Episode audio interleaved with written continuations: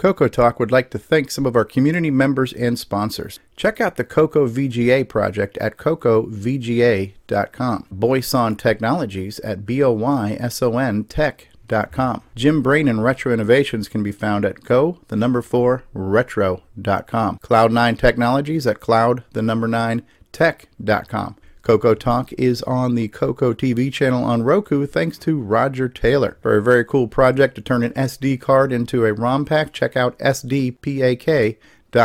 Get your own switcheroo and wallaby cable at cocoman.biz. Check out some coffee mugs, t-shirts, and swag at our retro swag shop at 8bit256.com. For all things color computer, visit imacoconut.com. That's I-M-A, coconut.com. For all things Coco Talk, visit us on the web at cocotalk.live. Let's not forget the Coco Crew at cococrew.org, Extructus Productions at extructus.com, and certainly let's not forget the Cylon himself, Ed Snyder, the Zipster at the Zippster Zone, T H E Z I P P S T E R Zone. And you missed out. Too hot for TV. Ready, five, four, three, two, one. From the heat of the San Fernando Valley, from the air conditioned comfort of Stage 37, the stars are all here. You know how to play the game, match across, down, or diagonal, and you could win a Mazda. Coco Talk is live from Hollywood.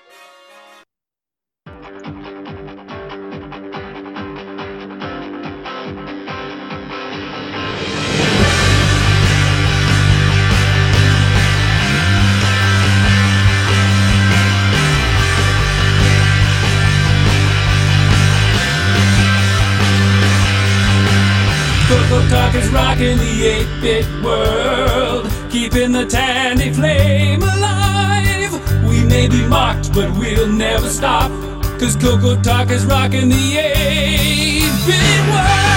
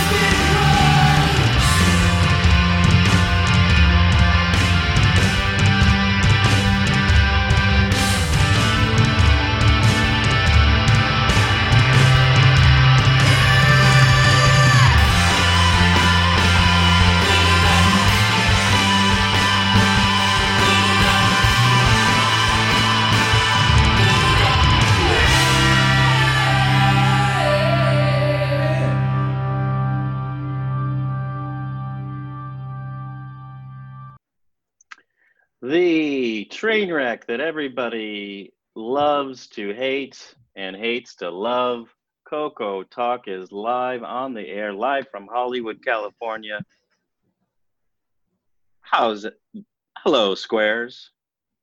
Hello. I'll take. Nick Marotta to the block.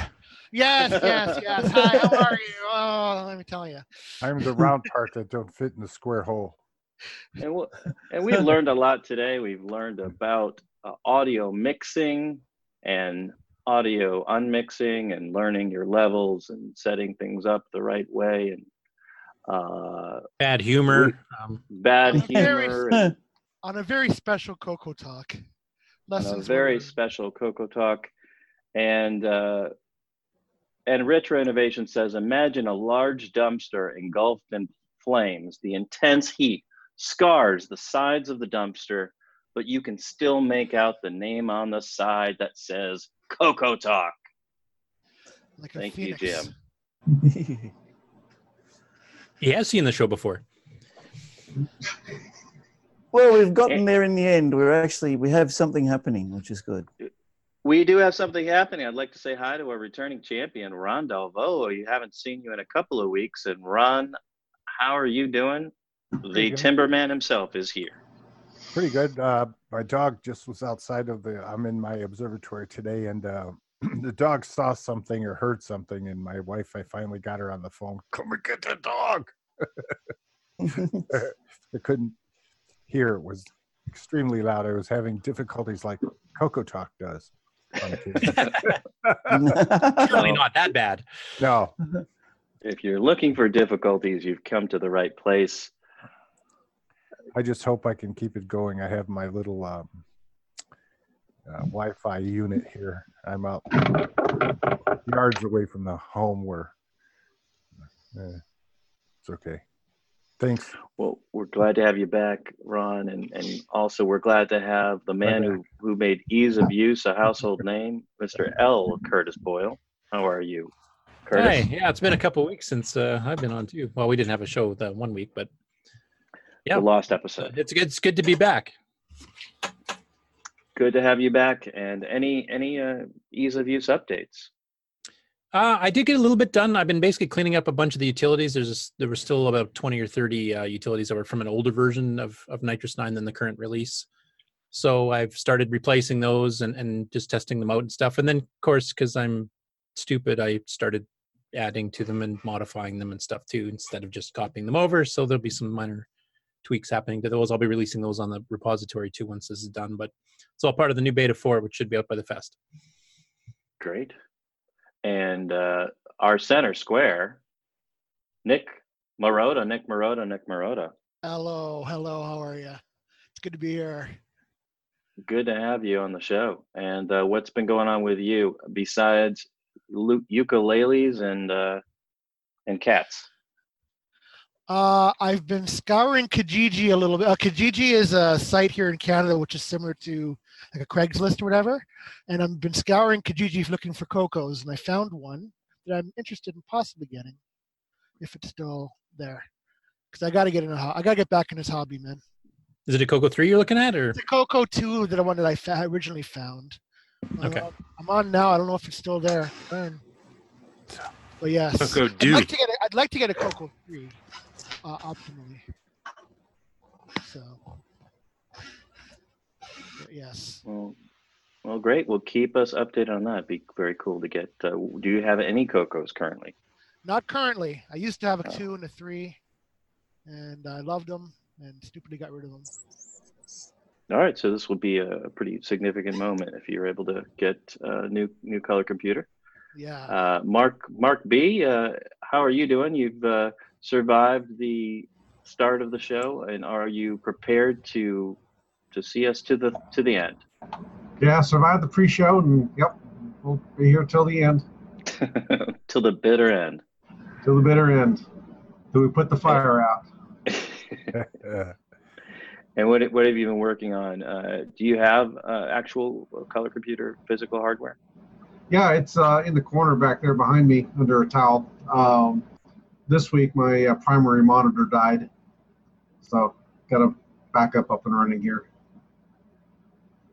so But, you uh, have a oh second monitor for your Coco, or are you talking about your main computer? my main computer. Yeah, th- this monitor here. So the dead one's on the floor back there. Only it lasted 18 years. Are you uh, do you are you sure it's not repair repairable? Are you the type to uh, take it apart? Yeah, I've uh, I've had it apart a couple of times. Um, the uh, caps are good. This is a uh, uh, silicon failure where uh, uh, it started started wigging out, then up, and then now we just have this one inch wide white stripe down the front of it. So um, this is a controller failure. So I got to take it apart and pull all my good caps back out of it. save them for something else. So, but yeah, so I hadn't turned the coco on this week. All right, and who else? Uh, with Jason, the Coco Man, right, Kurt? Uh, how are you doing? Do you have? Are you prepared for Coco Fest? Do you have new Australian named products that have been unannounced? Nothing announced yet. I'm still I'm still riding the laurels of the Wallaby RGB splitter cable. And uh, am I ready for Coco Fest? Not yet, but uh, I've got a bunch. I've got a bunch of cables here, uh, or things that will become cables, and uh, all all in pro all in process here, all in due time. Every time I try to uh, build up a uh, build up some uh, switcheroos and whatnot for Coco Fest, I uh, I can't keep them in stock right now, so it's, a, it's quite of a challenge. But uh, we may have some other stuff down the pipe eventually. But right now, between between getting ready for Coco Fest and all the all the aspects of real life, I I've had no else. Cool. Well, continuing in the the clockwise uh, format here, uh, the madman Simon Jonassen is with us. Simon, are you? Uh, how are you doing? And uh, what can you tell us about uh, what you've been up to? How am I doing? Well, I'll tell you what, it's about nine o'clock at night here. And I've actually been at a 70th birthday party since midday. So I've had a few beers in my skin. That's what it is. That's what it is. But yeah, I'm I'm trying frantically to complete this Git demo for for Coco Fest. So uh, I'm going to have to fly from Denmark to Amsterdam, and from Amsterdam to Detroit Metro. So that's about 13 hour flight all in all. And, and please tell me you're not booked on Wow Air. No, Delta. Okay, good, because Wow Air I think folded last week. no, Yeah, Delta. stranded thousands. So yeah, no, it's it's uh, KLM from Denmark to Holland, and then it's Delta Airlines to to Detroit Metro. So yeah, I'm looking forward to that. So I'm not Very I'm cool. not one for flying. I'm not one for flying, but hey, if you guys are paying, I better go there. Oh, well, it was either that or swimming. You'd have to have left already. So yeah, That's, that's, that's a big swim. that's a long old way, isn't it? You know, from, Yeah. from Denmark to Denmark to Chicago, that's quite a way. Hey, is it next year the uh, Titanic's going to sail? Do you hear about and by that? sail you mean think like a rock, right? That's a Well, Curtis, please, please, please. Yeah, you know, let's not bring up the Titanic. That's uh, it's too soon. Bring Yeah. up the Titanic. They've tried that, haven't they? Didn't they fail? two pieces. Don't bring got up, pieces of it. bring up the Max 8 either. Yeah, the Max 8. Well, that was a feature. You know, it was a self self crashing plane. Yeah, exactly. Um, you need an Yeah, MC10 to prop it up. That's what they need. oh my and God, that's it. and But yeah, basically, I've just been doing, I've just been doing this demo. Um, I've, I've been having all number of people test it. I mean, Ron's tested a lot of my stuff. Yep. Uh, And- Timberman himself, you know. remind us what the demo is, because I forgot. Uh, well, no, um, I, no, no, no, you sworn to secrecy. I can't tell you. Oh, It's- oh, sorry, it's a surprise. That's why I forgot because you never said. I, I think I we was- could say it's a Coco 3 demo. It's a Okay. proper. It's I a was still going to proper run. I was still going to run that. Sorry, I was going to still run that demo. I keep telling you I'm going to do it, and I still haven't had time to do it. So don't run it. Don't run it now. I told you you sworn to secrecy. I won't tell anybody. It's it's your secret is safe with me. So, but yes, it's basically a it's basically a C64 Amiga style mega demo on a Coco 3. And we're talking mega demo as in not just one single part. We're talking like ten parts with musical disc loading, all the all the uh, trimmings. A multimedia extravaganza. That's what I'm going to call it. Yes. Perfect. Either that or a complete failure. But doesn't have a real time clock. yeah, we better we better have a real time clock. Uh, speaking of multimedia extravaganzas, David O'Connor is here with us, a man who has many devices and musical instruments and audio spectrum analyzers and Coco threes now, with uh, me- mega mini multi packs. Uh, what have you been working on, David? How are you doing? Um, uh, pretty good here. Um, uh, it's good to be back at this uh, earlier time slot too. The later time slot was a bit of a struggle here for for uh, us nocturnals in Australia. Um, so yeah, this uh, this come this past week, I've been uh, I should, uh, been meaning to get this power supply that I've been working on for the big modular behind me up and running. I still haven't got it finished. It's been the longest power supply build in history. I think it's taken a month and a half to get the thing working. Uh, oh, it works. I just have, I just I had to transfer it from prototype to finished version. So. Uh, but what I have done, I've ordered a couple of new modules and new oscillators for the uh, for the modular. Um, and I've purchased another synthesizer, Yamaha SY99, that I've wanted for 25 years. Um, All right. They should they should be arriving this week, and uh, with the power supply finished for the modular this coming week, um, and hopefully with some of Ed's uh, Coco um, Composer software up and running, I'm hoping to get something from him to to do some beta testing with. Um, I've got some plans of, of uh, interfacing the Coco 1 and the Coco 3 to the modular, which I've been talking about on and off for the last few weeks, but I've actually got something formulated that I can uh, that I can get running immediately without even having to build uh, dedicated hardware just for the for the short term to test the the, uh, the concept. So hopefully by next week, I might have a demo running of that, um, something to display. Okay. And, w- And- what, and what Dave- hap- Yeah, go ahead. I was- I was just going to have David, uh, since I kind of missed the last week or two. Um, I'm just wondering how you how are you enjoying the Coco three that you now have? Coco 3 is fantastic. Yeah, I've, I've just downloaded the, uh, I've got the getting started and the going ahead manuals. I've got two copies of them for the Coco ones that I've had since I've had the Coco one in the early 80s. And I posted on the Facebook group to find out whether there was a Coco 3 equivalent of that and uh, had some very good positive responses with some links to some PDFs. Um, so I've got some good reading material there now to get up to speed with the, with the extra functionality of the Coco 3 and and take advantage of that with some some coding ideas I've got and software to write for this modular project. Well, Cool. couldn't you just uh, go next door and borrow next copy? Sorry, I had two questions over the top there. Go ahead. Oh, I wasn't, mine was not more of a joke. I just said, could you? I was just saying, could you? Why couldn't you just go borrow Nick's copy? Just go next door and borrow Nick's copy of the Coco Three manual. yeah, just about. Just a, just a short walk across from one side to the other of the country. When, about uh, 2,000, two and a half thousand kilometers or something, I think. So when I found out he had a Model One keyboard on that Model Three there, it uh, caused me a migraine. If you just look at it, it's just like something wrong. yeah, that's a that's a that's a very temporary thing because uh, it's um yeah I, I uh, Bryza um, very graciously sent me that it was without a keyboard, but he said if you can get a keyboard for it, you can have it, and it's got 512k of RAM. Um, and I had the uh, the only keyboard I had that had the right connector for it was the uh, the chiclet one, so I put it in temporarily until I can either get a uh, a Cloud Nine PS2 adapter or a uh, mechanical keyboard from Ed, uh, which I'm looking forward to. That, was that Brizza that sent you that, mate? yes, yes, yes, it was. Yeah. Brian's Yeah, a good guy.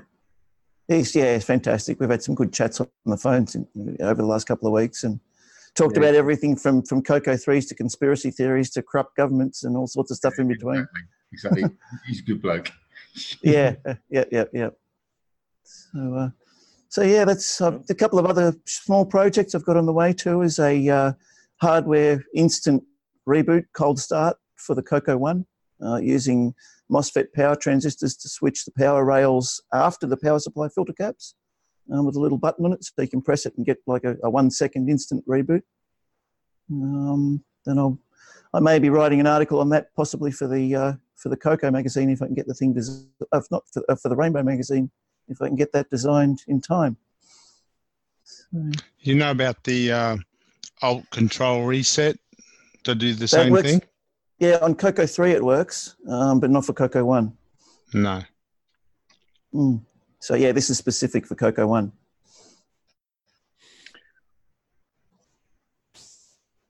And uh, So, yeah. Nick Marentes, your neighbor, is here. Uh, Nick, how are you doing? Oh, How is not too bad. Yeah, no, it's, it's Yeah. all right. My, my, my neighbour, um, David's always playing music, making noise next door. Can't go to sleep. So. Yeah, get Problem off the when you live right? so close. Yeah. He doesn't have a barking dog, does he? Barking. no, I've got a meowing cat. Yeah. It's just a short say- plane ride. yeah. I see you said you got a uh, SY99, David. Yeah, I've, I've had an SY77 since 1991, and I wanted a 99 at the time, but it was like seven and a half thousand dollars, and I couldn't afford it on apprenticeship wages. So uh, I finally uh, have an SY99 on the way this week, uh, which should be here. So yeah, it's pretty Oh. exciting. I've got an SY99. Oh wow! Oh, Right. cool, cool. I had a B seventeen flew flew over not too long ago. So what was it? It's the only Is that a numbers I can think of. Oh. we'll have to Yeah. exchange some exchange some patches, Nick. Um, yeah, I haven't I haven't used it in a while. Um, I mean, I don't know how to play. It was my kids who uh, who can play. You know, I just they grew up and moved on, and I still got the keyboard. Yeah, okay. Well, it was Yamaha's top of the range in the day, was. and it's It was. it's it's still a, a keyboard that you know that there's, there's unique things about that that you can't do with keyboards today. It's still Yeah. got a unique sound engine. It's um. So yeah, It's got three I- engines, if I recall. yeah, yeah, yeah. AFM, AWM, and RCM. Yeah. Hmm. And everyone's saying, "What on earth are you guys talking about?" this is not Coco Talk. This is synthesizer talk, and we're supposed to be doing Coco Talk. well, as long as you're connecting it to a co- to a Coco eventually. Um, yeah, absolutely. That's actually started- one of the. Let's Oh, just- I was just going to say one of the things uh, looking for at Coco Fest is a MIDI uh, cartridge because I I'd like to connect mine. You know what? You I can. like? You, 6581. 6581 in a Coco. The Which- infamous, the infamous SID chip. oh, that's the SID oh, chip. that's what you want. okay, right. Yeah.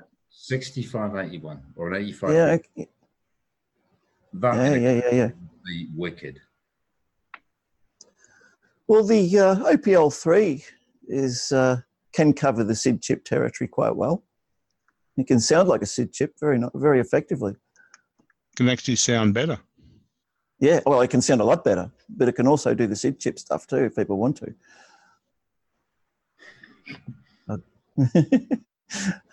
But yeah, I know what you mean. Having an actual real SID chip in there would be pretty cool.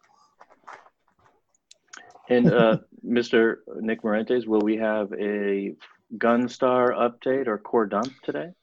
Uh, no, haven't, haven't been doing too much on the uh, Gunstar lately. I've, I've had a few medical issues in the last few weeks, No. but um, and I've um, I've, I've got a bit of a side. Uh, I've been sidetracked to another project as well, which uh, hopefully will um, find its way back into Gunstar anyway. So that shouldn't be too bad, but can't announce anything as yet. But nothing to announce on Gunstar. Okay. Well, last but certainly not least is a man that we all know. Uh, Oh, I'm much happier breaking stuff. I believe uh, Mr. Sir David Ladd is here somewhere in the house. Are you sure about that? Really? really? Yes, really. How are you, David? Oh, just tired. What's up? Ladies That's and my- gentlemen, Mr. David Ladd and his Turn Signal Orchestra. Uh huh. Uh huh. Uh huh. I'm glad we had this talk. So nothing really new to report from my end. So just glad to see everybody still here. All right, Patiently I- waiting your next episode of Floppy Talk. That's what we're doing. You will be at Coco Fest. Yes, David? Um, I'm still hoping. So I'm planning. We'll we'll see if everything comes together for me to actually make it. So it's definitely maybe. Yes. Well, since we're on the subject of Coco Fest, I think we should remind everybody to make the trek, and we will. I believe that a friend of ours has has made a song about it, and it goes a little something like this. The reading's growing stronger, Captain. Coming from a star system directly ahead. Cocoa Fest, make the trek to the place you belong, Illinois, Heron Point, make the trek, Coco Fest. Coco Fest, May 4th and 5th, 2019 in Lombard, Illinois. Make the trek. Touch the heron. Fascinating.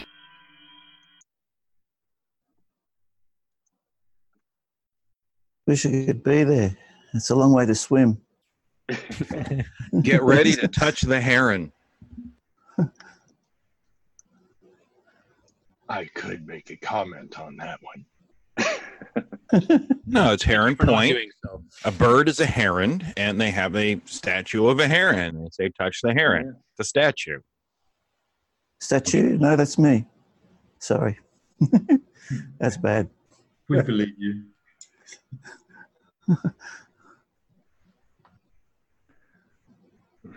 Well, anything else that people are, are looking forward to at Coco Fest? I know I, I'm looking for for stuff, uh, MIDI cartridges. Uh, anyone looking to kind of complete their collection or um, kind of on the hunt for uh, for um, cartridges or anything? Jim Gerrie's going to have a contest for the MC10, I guess, huh? Oh, is Jim Gerrie going to be there? I don't think so, but he's going to try and somehow navigate through and get somebody to win something by typing in a program or something. I, I'm I'm I'm looking forward to the the the baked goods. I've already it- I've already made my order. I pre-ordered my baked goods for Coco Fest. That's from Jim Brain's daughter for when she does her- Right. The uh, the Jim Brain retro retro retro baked goods. Are you going to be uh, broadcasting along with other people when you go with your cell phone? Oh, I think if I think if it makes a good gag, yeah, absolutely. I'll follow around Stevie streaming. That that that that was the joke that went on too long, but I That was great last year. No such thing as a joke going on too long. Oh, once I started, I was committed. I'm like, no, we'll just be, it just be a stream of back of Stevie's head or something walking around, but we're just going to go ahead and go with it. And it's out there. If any, if anyone wants to experience it their, themselves, it's uh, it's on my uh, it's on YouTube. So Coco Fest is is is two days or three days? Two for the show official. floor. The, the the Friday night, the vendors can start setting up a little bit ahead of time. Yeah. Okay. So like two and a half, two and a bit. Yeah. Yeah. For the public, it's two hmm. days. Yeah. Mm-hmm. Okay. Welcome, Rick. Happy Hello. anniversary, Rick. Thank you. You're too kind. I think Rick is muted. Is he? Thank you. Yeah, yes, there we go. you're too kind, and thank you. You're too kind. Thank you. Thank you. Yes. Thank you. Thank you. Thank you. Thank you. Thank you. How's your basement doing there, Rick? Have, have you got it completely aired out now, or Uh, pretty much, yeah. It's been raining. Uh, there's one room that gets a little bit damp. I got some towels down. Uh, but yeah, we're pretty much. I'm in my. I'm actually back in my workshop again, and it's not. It, it used to smell just absolutely terrible, and now it's now it's okay. So, I'm back. have you been active on the coco and your CoCoPi again, or No, I haven't been doing anything. Um, I'm waiting for it to be spring. Unfortunately, Mother Nature's a bit drunk. I'm not sure if she knows when. oh, absolutely, yeah. Right. We're supposed to be in autumn. You're coming into winter, and it's like we're getting like ridiculously hot days and cyclones and all sorts of things here in Australia. It's kind of silly. Yeah. So mid 35 degrees Celsius here, and uh, coming into into winter, it's like that's that's what's that 100 and what's it 90 something degrees Fahrenheit or something? About 95. Yeah. Is that what it's been like for you, Nick, or is it uh, you've been getting the craziness there too? Yeah, yeah, it is. It's a fairly warm day here. It's very uh, non non wintry. Yeah. Mm, mm. We're going to have 95 soon, a couple days. A lot of hot air in the world. Especially on the show. Oh, sorry. Very true. Uh, Rick, I did see you. Uh, there was some chatter in the OmniStar Discord at some point recently. Uh, yeah, not much of anything. I, I think mainly, mainly I was just, you know, announcing my lack of progress. Oh, okay. Well, you're keeping everyone update updated. Well, on the lack. I don't. I don't even remember what I put in there, really. I know you were asking about uh, or trying to figure out exactly how to get all your games to reboot it back to your menu, and I think you was OmniStar one of the ones that was Right. a problem. Yeah, OmniStar is the one that's the problem, and I don't know. It's like uh, I, I reboot, you know, uh, basic, and then it goes to the uh, uh, what do you call it? The the the Explorer? SD. Yeah. Uh, well, it goes back to it reboots that, and then it goes back to the kiosk program that has the menu. And but when it goes back to the Coco SDC, um, it isn't really in a good state. It gets back to the menu, and if you pick anything, it, it crashes. Uh, because if you if you um, go to the, you know OmniStar and then you hit the break key, and it goes back to the menu of all the games. If you hit break at that point, it's a basic program, and then if you do like a dir, you'll get an IO error. Uh, So I don't know what's going on there, but uh, nobody's really figured it out yet. So I, I'm thinking I'm going to have to get to CocoFest and have you know and show it to some people, and maybe they'll be able to figure out how to fix it. And it works in every other game, so it, it sounds to me like maybe Basic isn't getting initialized properly or something. Yeah, it's like uh, every other game is fine. So OmniStar must like leave something behind in page zero or something. You know, it's like something is not quite right. I, I, it, it makes no sense to me. Stray interrupt request or stray NMI. Right.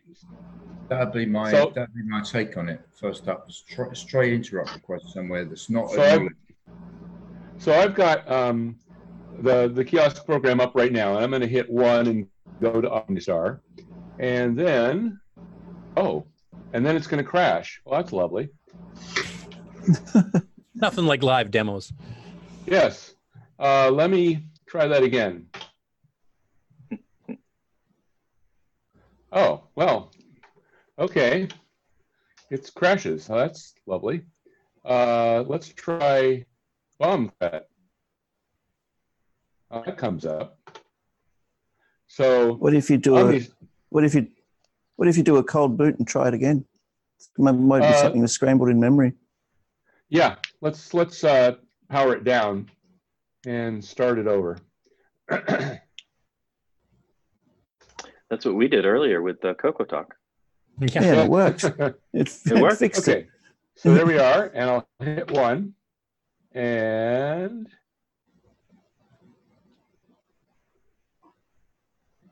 it's stuck. So okay, so something's wrong with OmniStar. I don't know what. Maybe it's a scrambled disk image or something. You're running that off a SDC, yeah? Right.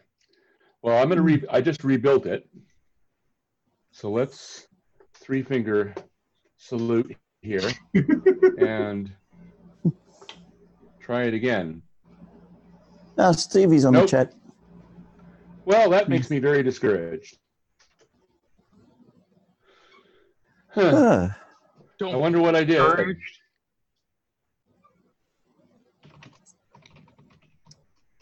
Rick, drag the Well, that's put it. Rick, just send it to Mhm. me again. All right. send it to you. Yeah, okay, send, I could do that. send it to me again, and we will we'll make it work. All right.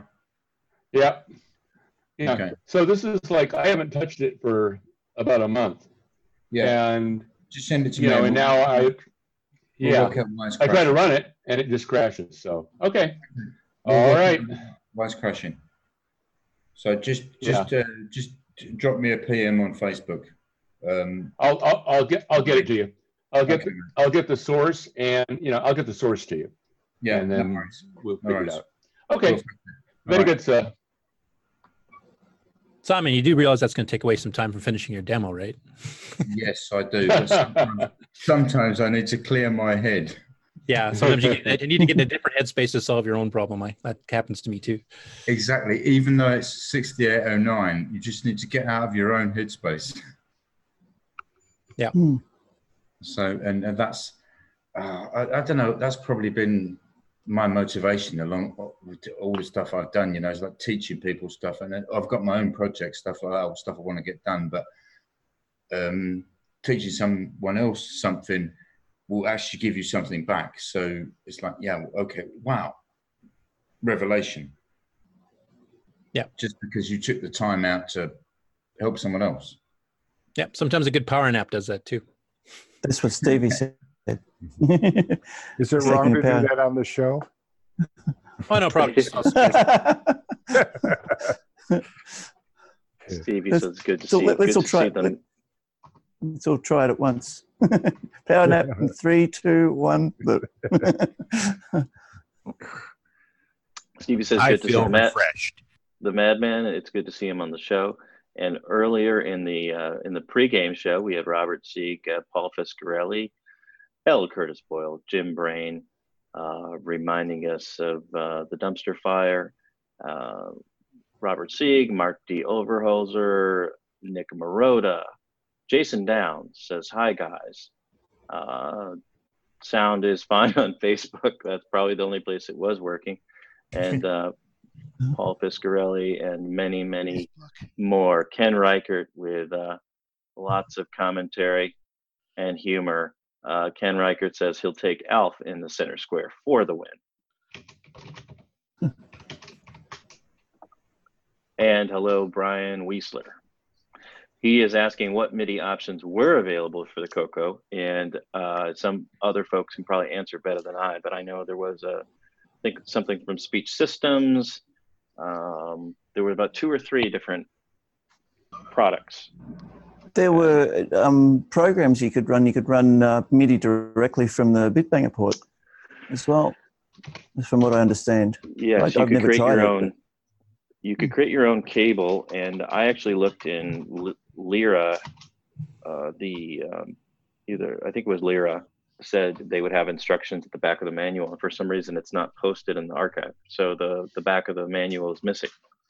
Um, I'd prefer to use the Bitbanger port if I could avoid uh, getting a multi-pack.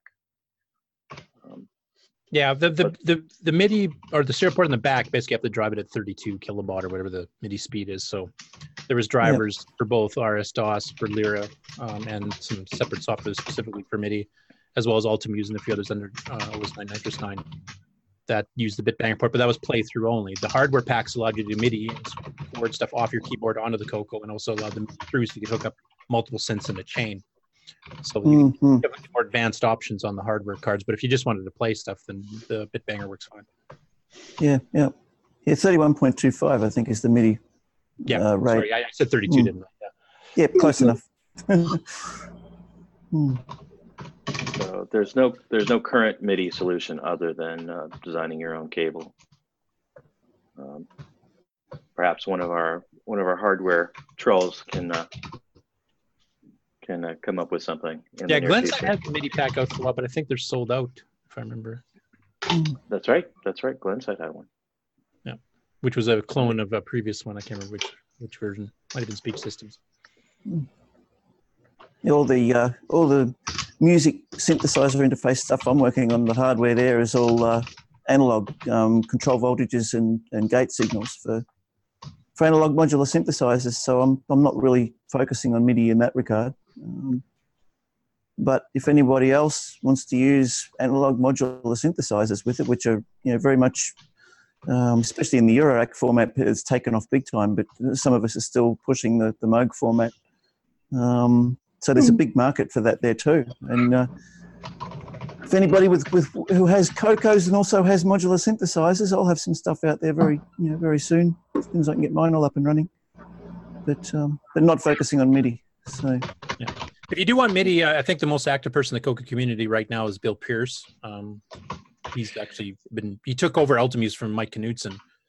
Uh, since Mike is pretty well retired, kind of from the Coco world at this point, but Bill's been uh, keeping it up to date, and uh, he's got some NitrOS images that have the drivers and stuff Mhm. built in for the serial port, and he's got players and stuff that you can actually play, you know, up to 16 voice uh, MIDI files directly from the Coco. So it's a place Yeah, I check. should post that in the chat because uh, David, I think uh, I think you would get a kick out of all the the stuff that Bill Pierce has, has on his website.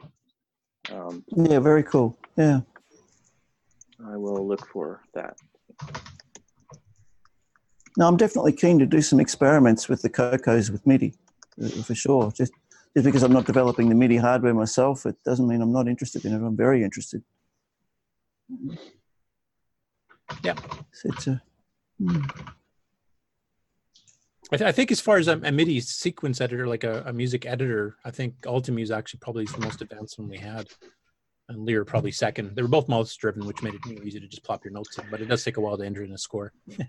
Yeah, this brings up a, a good sub a subject that I wanted to ask you about, Curtis. Um, so, uh, Bill Pierce had designed the last version of Ultimuse to connect through DriveWire, and actually, uh, I believe he incorporated his his M shell, a GUI. yeah, which well. is actually based, based on Mike's uh, graphics engine that he used in Ultimate. Oh, okay. And, and it, it would update over the internet. Um, that would be something that I would think uh, as you go to beta four and, and into future releases of of NitrOS-9, that perhaps that would be that would be a good Uh, Bill Bill use. Noble's already been talking about doing that uh, for Okay. ease of use. Um, like like I mentioned before, we're trying to get all the core stuff done so that anybody that has a Coco period can use that. And then we're going to start all the adding all the extra drivers. We'll be having a real time clock, sound cards, uh, drive wire support. Which I mean, technically you can install right now. It's all there. Um, I just haven't, and Bill hasn't had enough time to you know get into it and test it and see if there's any improvements we can make better too. Uh, once the core stuff's done, that's where we'll, we'll be hitting. But probably Bill will be doing more of the third party stuff, I think, than I. I'm going to concentrate on, you know, upgrading Basic 9 some more and maybe adding some new, you know, graphic functions and stuff like that. So we're trying to split that up as much as we can while cool. trying to live real life and have time for it. Hey, hey Rick, if you could mute uh, that typing is uh, very aggressive. Sorry, I forgot all about it. no, no problem. I can't mute people uh, on this version of, of Zoom. So, um, yeah, so that would be very cool. Um, you could be able to push out, you know, updates and and then and then if people don't want to use the DriveWire cable, maybe they can figure out once I figure out how to connect to Alan Huffman's modem um, and do it over, you know, Wi-Fi. Yeah, and we'll still be distributing Wi-Fi. hard drive images too. So there's, there's multiple ways to do it. Yeah, I know that there's been a few people that have contacted me about some of the experiments that I've done with the uh, ESP and using DriveWire through it. So it's uh, it's it's been it's it's handy. Um, Curtis, I don't think uh, Bill's came over and helped you get those modules hooked up for you yet, has he? No, we've both been too busy, unfortunately. So it's uh, it's that it, Yeah. stupid real life interfering with everything again. Yeah, I know how that works. Real life. Just always- win the lottery and retire. I- Yeah. David, you got a huge buzz coming through. I think. Sorry, I've got a dod- related. I'm not sure. It was the cat. I've got a dod- I've got a yeah I've got a dodgy mic cable on my lapel mic. I'll have to fix that during the week. So Mm. Um, it seemed My like there was a, re- a reaction between your microphone and your cat. he jumped up and he stood on the, the cable and pulled it, and it, it, it yeah it went haywire. So yeah, I thought your cat had his own censor button, and we were somehow offending him or so. He said, Oh, I, could- I, I was going to say I can do that easily. But yeah, No, I I, mean, think, uh, I, ease of use currently supports DriveWire if you install the drivers. Um, I know there's some stuff we have to kind of fiddle with because uh, the level three uh, upgrade, for example, is broke because of the way DriveWire has combined RBF and. SCF in one massive driver, which is totally breaks how level three works. So I know Bill's been actively looking into that in between doing his ease of use boot file editor and stuff too. So, um, but if you have any DriveWire questions right now, as, as far as to how to install it or get it set up on the current ease of use, I think probably David or Bill would be the best. I haven't fiddled with DriveWire too much myself, so those yeah, two are the yep. Bill Pierce was helping me out with that. Um, but what do you, what do you mean by level three being broken? Level three was something Alan DeKok did back in the NitrOS-9 commercial days that uh, extended the system memory map. So it gave RBF its own 16K chunk and it gave SCF its own 60K chunk. And because those drivers never ran simultaneously through task switching, you could actually expand your system map from 64K to 80K, which gave you a lot more room to run more programs, run more windows, and, and generally free up a lot of RAM. Um, and that was working up until stuff like DriveWire and some stuff that's been done on NitrOS-9 since it was released to be public that uh, it no longer works. And and Bill's been kind of working on and off on, on trying to get that fixed. But basically, DriveWire will have to be split into an RBF DriveWire chunk and an SCF DriveWire chunk for that to ultimately work with DriveWire at all. Because it breaks the whole model that that was based on. Okay, so that was Oh, level so- three, not to be confused with ease of use three. So No, and not to be confused with version three, which is the um, upgrade that Kevin Darling and all the others did back in the late 80s. And there's a song about that. Yes. Sung by Monk. While So we're I have- talking about, Oh, I have oh, sorry. fixed my OmniStar. Oh, good. So we're back up. So now, can I can I demonstrate my little problem here? Sure. Okay. So let's go. Here we are back in the uh, uh, you know uh, kiosk program. So Should this now be the I'm core dump? hit- uh, it could be, I suppose. Should Uh, we? hit Uh, the break key. all right. We- I can play some music for the- that. Okay, you could do that. We'll- We'll make it official. All right. Yeah, and then zoom up the screen after. This is a core dump.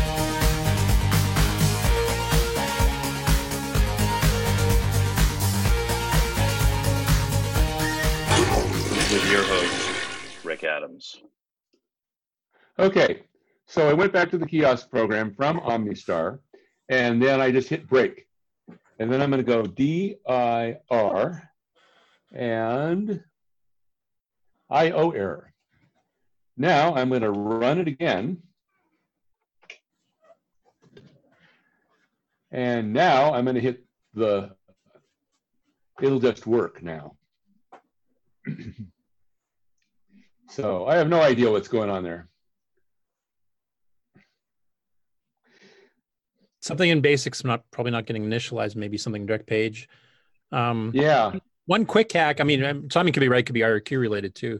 Um, but Mhm. one quick thing you could try is at, at the end of OmniStar when you exit it, is try clearing all of direct page to zeros, maybe, Oh, that's a thought. and see if I that try that. fixes anything.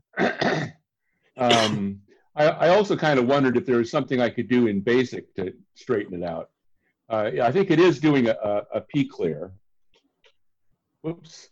Let me break out of here and do this. Yeah, pclear shouldn't cause an IO error though. That's that's Yeah. assigning graphics RAM, etc. So What about something Yeah. like a dim a dim command or something like uh, uh, uh, you know clear memory for an, as if you're setting up for an array or something just to clear the memory out? Would something like that work? or- Yeah. So we got like a P, P clear one, and uh, you know, and then we mount a drive, RGB with 80, set some palettes, you know. So like okay, so dim, uh, say like dim, you know, a dim A one one thousand or something like that, or just dim A one or something, right? or yeah, one thousand maybe. Or I think it's Oh yeah. So dim dim Just and out of A for- curiosity, Rick, have you tried an on-air go-to or a um, Tron or something to see how far it's getting before it screws up? Uh, that's a thought. Uh, Tron, right? Yeah. Yeah. Drive could Well, cause an IO error. That's the only line I think that could cause one. So The curiosity I have is it's an IO error. Like a P clear, you can get an error because there is a bug in BASIC where it's if it's moving the basic program while it's running, it screws up the first time. The second time, it runs fine. But I don't recall it Ooh, causing an that IO sounds- error in particular. The way to fix that was you had to move the P clear to the end of the program, like do a go to 1000 or whatever, then do the P clear one, and then go to back to the start of the code. And that fixed that Ooh. back in that day. but I honestly don't remember it causing an Uh-huh. IO error specifically. It was some other. yeah. Let's That get this be- yeah. IO error. So two two forty. So let let's list two forty. Debugging live. Aren't you excited, folks? Yes. Yes. Thrills, chills, and spills. Ah, I want to go back to history. And so that's you know, so it was waiting in a wait loop, and then when I hit one, it says, well, if it's one, then we're going to load M Omnistar, and that's no good. So you're saying jump to the back, yeah, Yeah, jump move to your a, P clear statement to the very last line of your code. Right, And then your first Yep. line of your code becomes a go to that line. And then right after the P clear, go to the second line of the code. right. I can try that. What were the other Easy. things we were talking about? That Uh, sounds really modifying wacky, but OmniStar itself to clear all of direct page if, if something in direct page. right, that's it. Yeah. Okay, so there's two things to try. So I will try those, and I will get back to you guys. And your third option is just have Simon fix it. Yeah.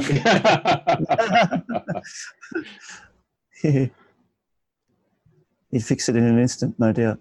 That's it helps me. that's not a bad. Uh, that's not a bad idea.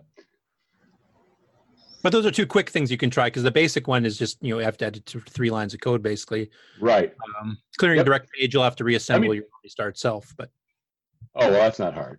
So yeah, I also tried. Uh, I tried enabling the MMU, and then I like made it so that the uh, the first memory segment was some, somewhere else.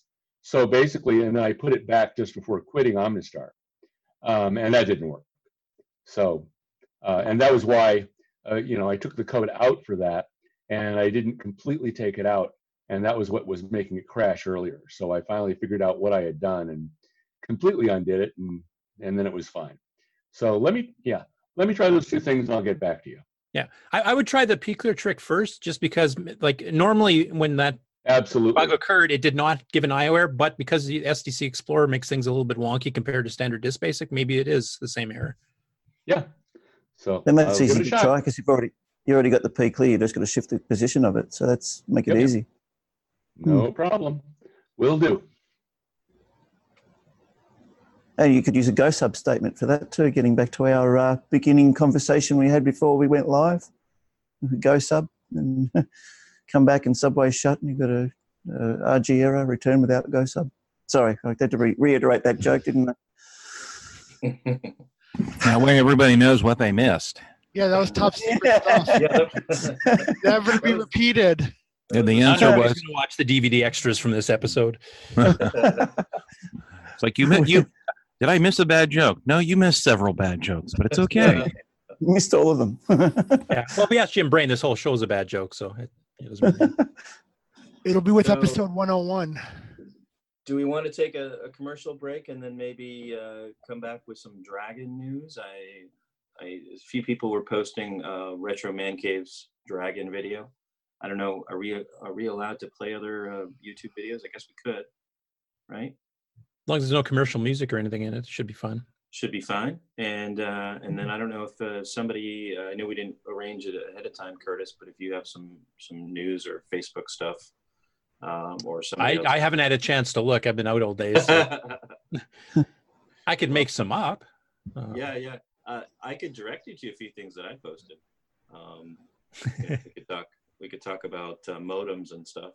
Uh, but why don't we go to commercial and we'll see you in. Um, we'll see you in a little bit. How about uh, before Nick falls asleep? How about we have a little bit of uh, OS 9 forever?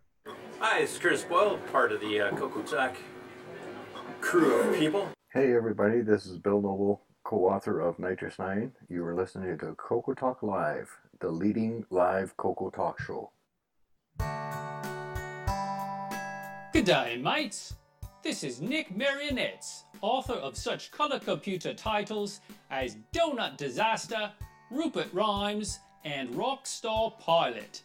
And I am here today to tell you about the world's most fabulous operating system, OS 9. OS 9 and its current incarnation, NitrOS-9, is the most advanced operating system ever created. And what makes it so good? Ease of use. I find OS 9 so incredibly intuitive that I haven't once cracked open the user manual, and yet I've been able to create such incredible games faster than the time it takes to sing Waltzing Matilda. Using OS 9, I expect my next game, Funstar, will be done this weekend and distributed exclusively on ROM cartridge. OS 9 forever. Any resemblance to actual events to persons living or dead is purely coincidental. Radio Shack has a great gift idea for the whole family. Fast action TV games, and they're on sale. Get this six-game model for $29.95 or the four-game model for $21.95. With rising entertainment costs, it's a real bargain. You play hockey, tennis, squash, and more. Easy to hook up and great family fun that lasts all year long. The sale price TV games. Only at Radio Shack, a candy company. We now return you to Coco Talk. And oops. And thank you, Speech Sound Pack. If you don't need a screwdriver to hook it up to your TV, I'm not interested. I have one of those somewhere. A TV set or a screwdriver? Actually, both, but the, the uh, TV games with the light gun. I have I have one of those somewhere. Telstar? Or was it Telstar? Is that what it's called? Uh, the Radio Shack TV games, the one that was just in that in Oh. that ad there. I have that actual one somewhere. You have the four in one or the six in one with the gun? No, the six in one with a gun. It's a real bargain. Well, with rising entertainment costs, Jason. Yeah. Yes, yes, rising, rising. Yes, because you know Netflix just raised their price, so that's rising entertainment. Yeah, you can have a permanent six in one game system for the price of two months of Netflix with 4K. So That's a, that's a that's a that's a bargain there. Netflix at 4K, that'll run on an MC10, won't it? Yeah, Netflix 4K on your MC10. it run in, it, it plays movies in semi-graphics six, which is a little odd, but yeah. go go home, pong, and chill. Yeah. Semi MC10 semi graphics, uh, the uh, graphics that make uh, ANSI look high resolution. Um, oh, Woke the baby. So you said you had some new news articles that you'd found? Because like I said, I never had a chance to look at anything. Yeah, so why don't we- I'm fully willing to discuss them. well, I gave you seconds to prepare, Curtis. Yeah, it's more than Steve normally gives me, so that's that was good. Um, Gives you nanoseconds. well, yeah, you had a whole commercial break there, Curtis. Come on. yeah, yeah. You had, uh, you know, OS9 forever. I was going to quickly write Prepare. Funstar too, but I just didn't quite have enough time. Um, well, does you can you can pull up Retro Man Cave right on your YouTube desktop somewhere? It's a it should be his most recent video if you do YouTube Retro Man Cave. And I'm afraid to do anything with my computer lest I break the whole show. um, Good call. Yep. yeah, so I'm not I'm not touching nothing here. Yeah, we're running well now. So, yeah. Retro Man Cave, like one word or multiple words or Retro Man Cave, one word. one cave. In the YouTube, you'll see Welsh Dragon Computer. It's it's two days ago video. Thirty-one thousand views, which is only uh, thirty-one thousand more than uh, Coco Talk uh, usually. Hmm, Mine's giving like links, Amiga Minitel backstation. I don't see Dragon in. Oh, I can post it. I'll just post, post RMC the is link. support. Oops. Oh, Hold that sounded like it was backwards. Yeah. It's upside down. RMC is support. All right. I'll post it in uh, Facebook, uh, or I'm sorry, I'll post it on the YouTube. The YouTube. Out there on The the internets. Well, I tried two, tho- both those things, and nothing Either worked. Yeah, Glad to be of such help.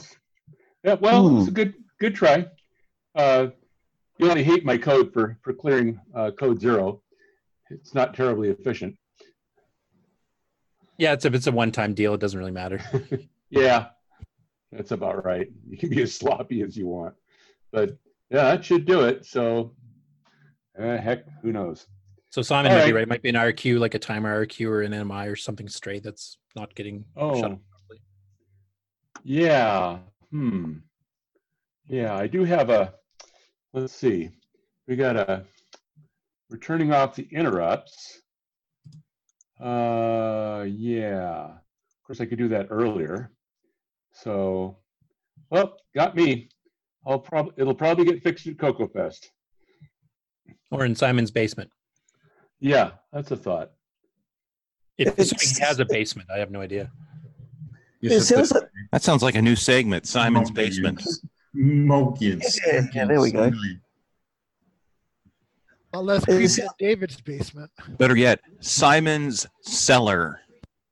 Oh, generation. That, Mold and washing machines and stuff like that, and boilers. well, That, that just brings- adds to the ambiance. and cat toilets. Cell- cellar makes me think of wine. Uh, basement makes me think of uh, kidnapping. So I would go with. Uh, And wine thing makes me think of Stevie Store trying to get past level one, but Wee, wee, wee. He's not here to defend himself. well, that's the perfect opportunity. wah, wah, wah. Yeah, I'll put the link to that uh, video if you want me to po- post that. yeah, if you want to post it, you can skip ahead to, to two minute 41. I think that's where he starts to show some visuals. Um, Yeah, we're not going to play the whole thing though. I'm, I'm assuming we're just going to kind of summarize it. No, just skim just skim through it. Just uh, I, I don't have time to watch it right now, and I haven't seen it before, so you'll have to kind of. Yeah, I haven't I haven't looked at it, but I've I've seen a lot of his videos. He did an, a whole restoration on a TRS-80 Model One, um, which I encourage everybody to watch. So is this what he's doing? He's fixing a dragon that's broke or something, or Um, this one is just a uh, part one of a series, I guess, where he's going to talk about the Dragon computer in general and what it was all about and how it came to be. And it looks like he's going over the the ports. Um, yeah, because I've just been skimming ahead, and he's got like a, a multimeter on it and stuff. So I don't know if he's trying to fix it or if he's just showing what. Oh, I I, I stand corrected. Sorry, his trashed treasure is always a um, a restoration. So Oh, yes, okay. You were correct. He's trying to fix it. It's actually got a uh, bad power supply to start with. So um, so yeah, we could we could just show a couple of the visuals for a few you know a few seconds. Um, I don't know how to make you. Uh, I think you'd have to share your screen. Do I have to stop sharing something? I think you have to stop sharing your screen so uh, Curtis can share his. Well, I stopped sharing system sound. That's a good start. Does that does that work, or do I want to keep sharing system sound? I don't know. No, I think you want to stop sharing system sound. Stop sharing system sound, right? Yeah. All right. You try to, uh, Mark, go ahead and try to share your screen. Oh, okay. Uh, Yeah, you're not getting off the hook that easily.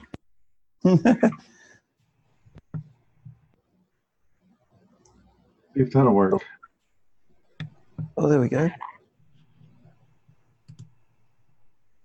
Uh, so I had yeah, you. as long you can keep it muted. I mean, um, well, I guess you could play a little bit of it. It had a real keyboard. of the fledgling computer industry here in the UK, an industry the likes of Sir Clive Sinclair and other homegrown computer talents are enjoying great success in. Having decided they wanted to enter the market, they needed to come up with a machine And then I think later And when we look inside, he actually tries to. those ports, were popular at the time with these small analog stuff.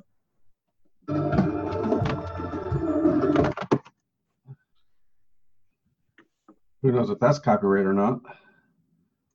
Uh, but then he actually trou- tries to troubleshoot it. Um, he's finding he's got some bad regulators. Who has a dragon in this group?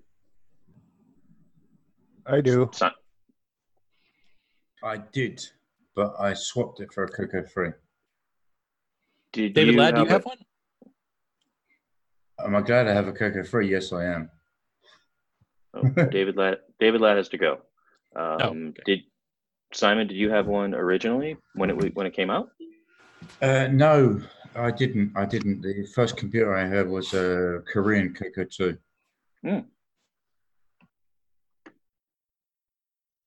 Okay. There's something I'd like to add to my collection, but maybe I'll find one at Coco Fest, but I doubt it. Those things seem to be the Tano Dragon seem to be a, a hard one to find. Yeah, I, th- I think the Korean Coco 2s uh, weren't very big in, in the US either. You know, the ones with the um, T1 VDG. I believe my Coco Two was Korean, but I I only remember remember my 16K, but I did have a 64K for a period of time as well. Okay. Um, I couldn't find the. to look. I couldn't. I couldn't find the uh, second version of this where he fixes it, maybe or whatever. Well, he hasn't produced it yet. Yeah, the second part's not out yet. I don't think from when I was looking there. So the Dragon had a switch mode power supply, or is there an external transformer brick with that as well? That It had looks like trans- a, yeah, it had a transformer and then just a linear power supply inside. yeah. It looks. I was going to say that that um, transistor on the heatsink and the and the layout just filter caps and diodes. There was nothing switching in that. That was just a No, linear. no, no. So there is a there is a brick, a power supply brick to uh, plug in as well, is there? Externally, Well, that had the transformer. external. Yeah. Yeah, It transformer was external. obvious, obviously an AC output from the transformer because that board had the rectifier diodes built onto it. Yeah. Yeah, It's, it's, just it's it's such a such a big box, and yet you've still got to have an external brick power supply. I mean, they Mm. could have fitted the power supply all inside the one box, like the Coco does. Yeah, good point. Yeah, he shows it in the in the early part of the video. I think he shows the transformer. All right. I'm assuming they did that due to heat that they made it external. Maybe there was overheating the chips too much or something. Well, the Coco does it fine. Yeah. Yeah. I have a I have a Korean Coco too. It says it's made in Korea. I don't. Uh, is there any other requirements for it to be Korean? Uh, you look Depends at on the layout. Are the keys slanted? Is it? Um, oh, okay. I, I almost thought that was a serious question for a moment. Well, the, modu- the modulator is a different uh, orientation, and they use different RAM than the uh, US Coco. Yeah, there's only two RAM chips. They're 4464s or 40. Yeah, and then as the double header, like the Coco 3 512 K upgrade, to put in a satellite board with the eight 4164 chips if you wanted to. I don't. I don't. Uh, I don't know. I This think one's that- been modified for composite. This is actually this is actually the Coco 2 that the best I can come up with that I acquired it at PenFest because I, I saw pictures of it. I'm like, this is the same one. But uh, I think that's the older version. Take the Well, uh, keyboard out. Look at the RAM there. Jason, take the keyboard out and show me the board. Is it the North Korean or the South Korean version? Ah, is it before or after Kim? Yeah, there's your. This Coco is made in Korea. Yeah, that's got like that's got like a massive RAM chip. It's got like eight RAM chips on it, so it's Yeah, it's gonna be the older one. Yeah. yeah, it's Okay. the older one because the, the the the most recent ones had only two RAM chips. There were two like 4416, so four bit four bit by 16k, or two 4464s. Ah, And then they had little headers on either side for a retrofit to hold the eight eight uh, 64s if it needed to. Yeah, you could do that as well. Yeah, and No, most of this, them had, this doesn't have anything like that, obviously. most of them had the um, T1 VDG, which is actually called XC something or other. Is Uh, that the one that would do the lowercase? Yeah. Yes. Yeah, lowercase, inverse video, uh, full border, etc. Yeah. That's what this one is behind me. the way you can test that easily, the way you can test that is is type in a zero. You type a zero, you get just get a, a normal zero. You get a zero with a stripe through it. The one with a stripe through it is the uh, T1 VDG. Oh, interesting. Yeah. There you go. There's a couple of pokes too you can do to see what the lowercase and stuff looks like too. So So I'm actually surprised they didn't um, integrate that stuff into BASIC. I mean, the one thing they did do when they introduced the T1 VDG was to nuke uh, SG6. Ah. SG6 went out the window, and the other thing was um, uh, the the two extra orange colors colors in CSS1. They just disappeared. Well, the thing is, Basic was modified to handle upper lowercase, but that was on the deluxe Coco that used the T1 VDG that never came out. You So can the- get a uh, get a, uh, a Coco uh, VGA, and then you've got it on a standard uh, six eight four seven. Yeah, yeah. Actually, on the Coco VGA, you can swap between the two character sets, so you can have a T1 compatible or the old style. The one Yeah. other thing they did is they moved some of the character cells, like what what parts were there. So some of the stuff that used semi graphics tricks using text characters. Yeah, like Protectors it's moved by it's Don't moved by one work or out, two right? lines. Yeah. It's moved by one or two lines. Yeah, on Protectors 2, the little guy waving his hands looks totally screwed up on a T1 VDG because now the things it's trying to grab to make the high res graphics is, is not there in the right spots. Yeah. Mm. Some of the magazines had a uh, had articles where you could uh, uh, switch between standard and the lowercase uh, sets. I think they had a, a you could just flip one of the pin, uh, uh, you know, change one of the pins or add a gate, and you could uh, select between both sets. Yeah, like the old reverse video switches they used to have for the older VDGs too, where you could just flip a switch and it would instantly Yeah. invert the video. Yeah. And Ron, wh- what are you showing us here? Here's a zero with a slash in it. Oh, See Uh, it? T one, T one Yeah. T one. Yeah. So, Also, cool. it's a real time clock running. So I've got, I've Now you're just rubbing it in, Ron. Yes, uh, both both in one. no wonder Ron was on time today. He was early. He had that real time clock. Yep. Um, Simon, they, the four four six fours are basically four four pages of four one six four. Is that right? Or Yeah, instead of one by sixty-four, they were four by sixty-four. yeah, yeah. So they were a bigger, a little bigger package. Simon, you're muted, by the way. Sorry. And Wasn't me. I didn't do it. Nobody saw me do it. Can't prove anything. Dolly did and it. uh, I just posted a I just posted a link in the chat if anyone wants to play that. A, a very small part of my Coco Free demo. I'll let you see that much. Oh, here we go. Mark, uh, do you want to be our resident uh, screen, Screen share share? for? Yeah. Um, okay, I can try. Let me get the chat here. It's a Zoom chat. Now, Simon, is this like the, the beginning of the demo, or is it a chunk of the middle, or Oh no, it's it's after the beginning. It's after the beginning. Let me say that much. okay? Simon, this is a public facing link that I can put in uh, YouTube chat. Uh, yeah, that's fine. That's fine. okay. Just making sure. Okay. It's not a Uh, public link, but I'll make it public. But that Oh, okay. that, little, that little bit is fine. Okay. So someone needs to unshare so I can share. I am stopping my share. It's all you, Mark. Okay. So I, I think Ron Delvaux is probably itching his fingers to show you the rest of it, but he's wants secrecy. hmm All right. Let me let me hit the You need go. sound on this, Simon, or yes. Okay, I've got the sound turned on and hit go. Can you all see that? Yep, yep, Yep, It's good here.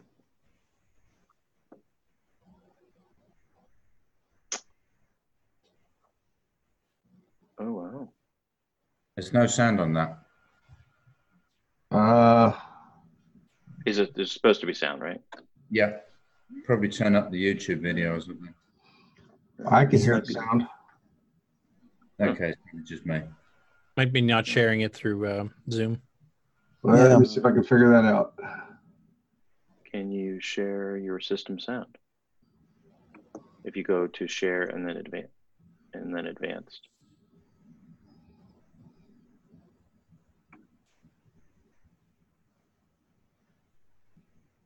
So of course, this is lagging like I don't know what because we're sharing this, but when it runs on a real Coco, it's completely different.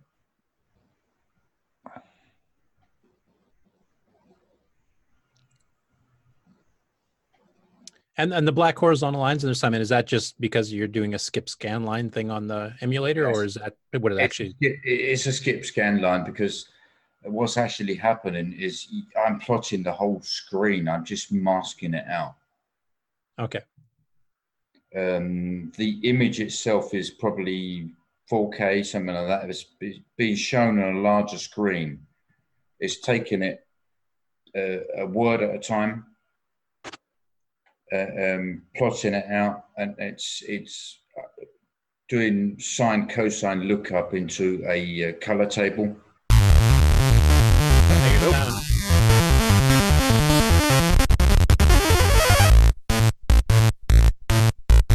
think I found the share button.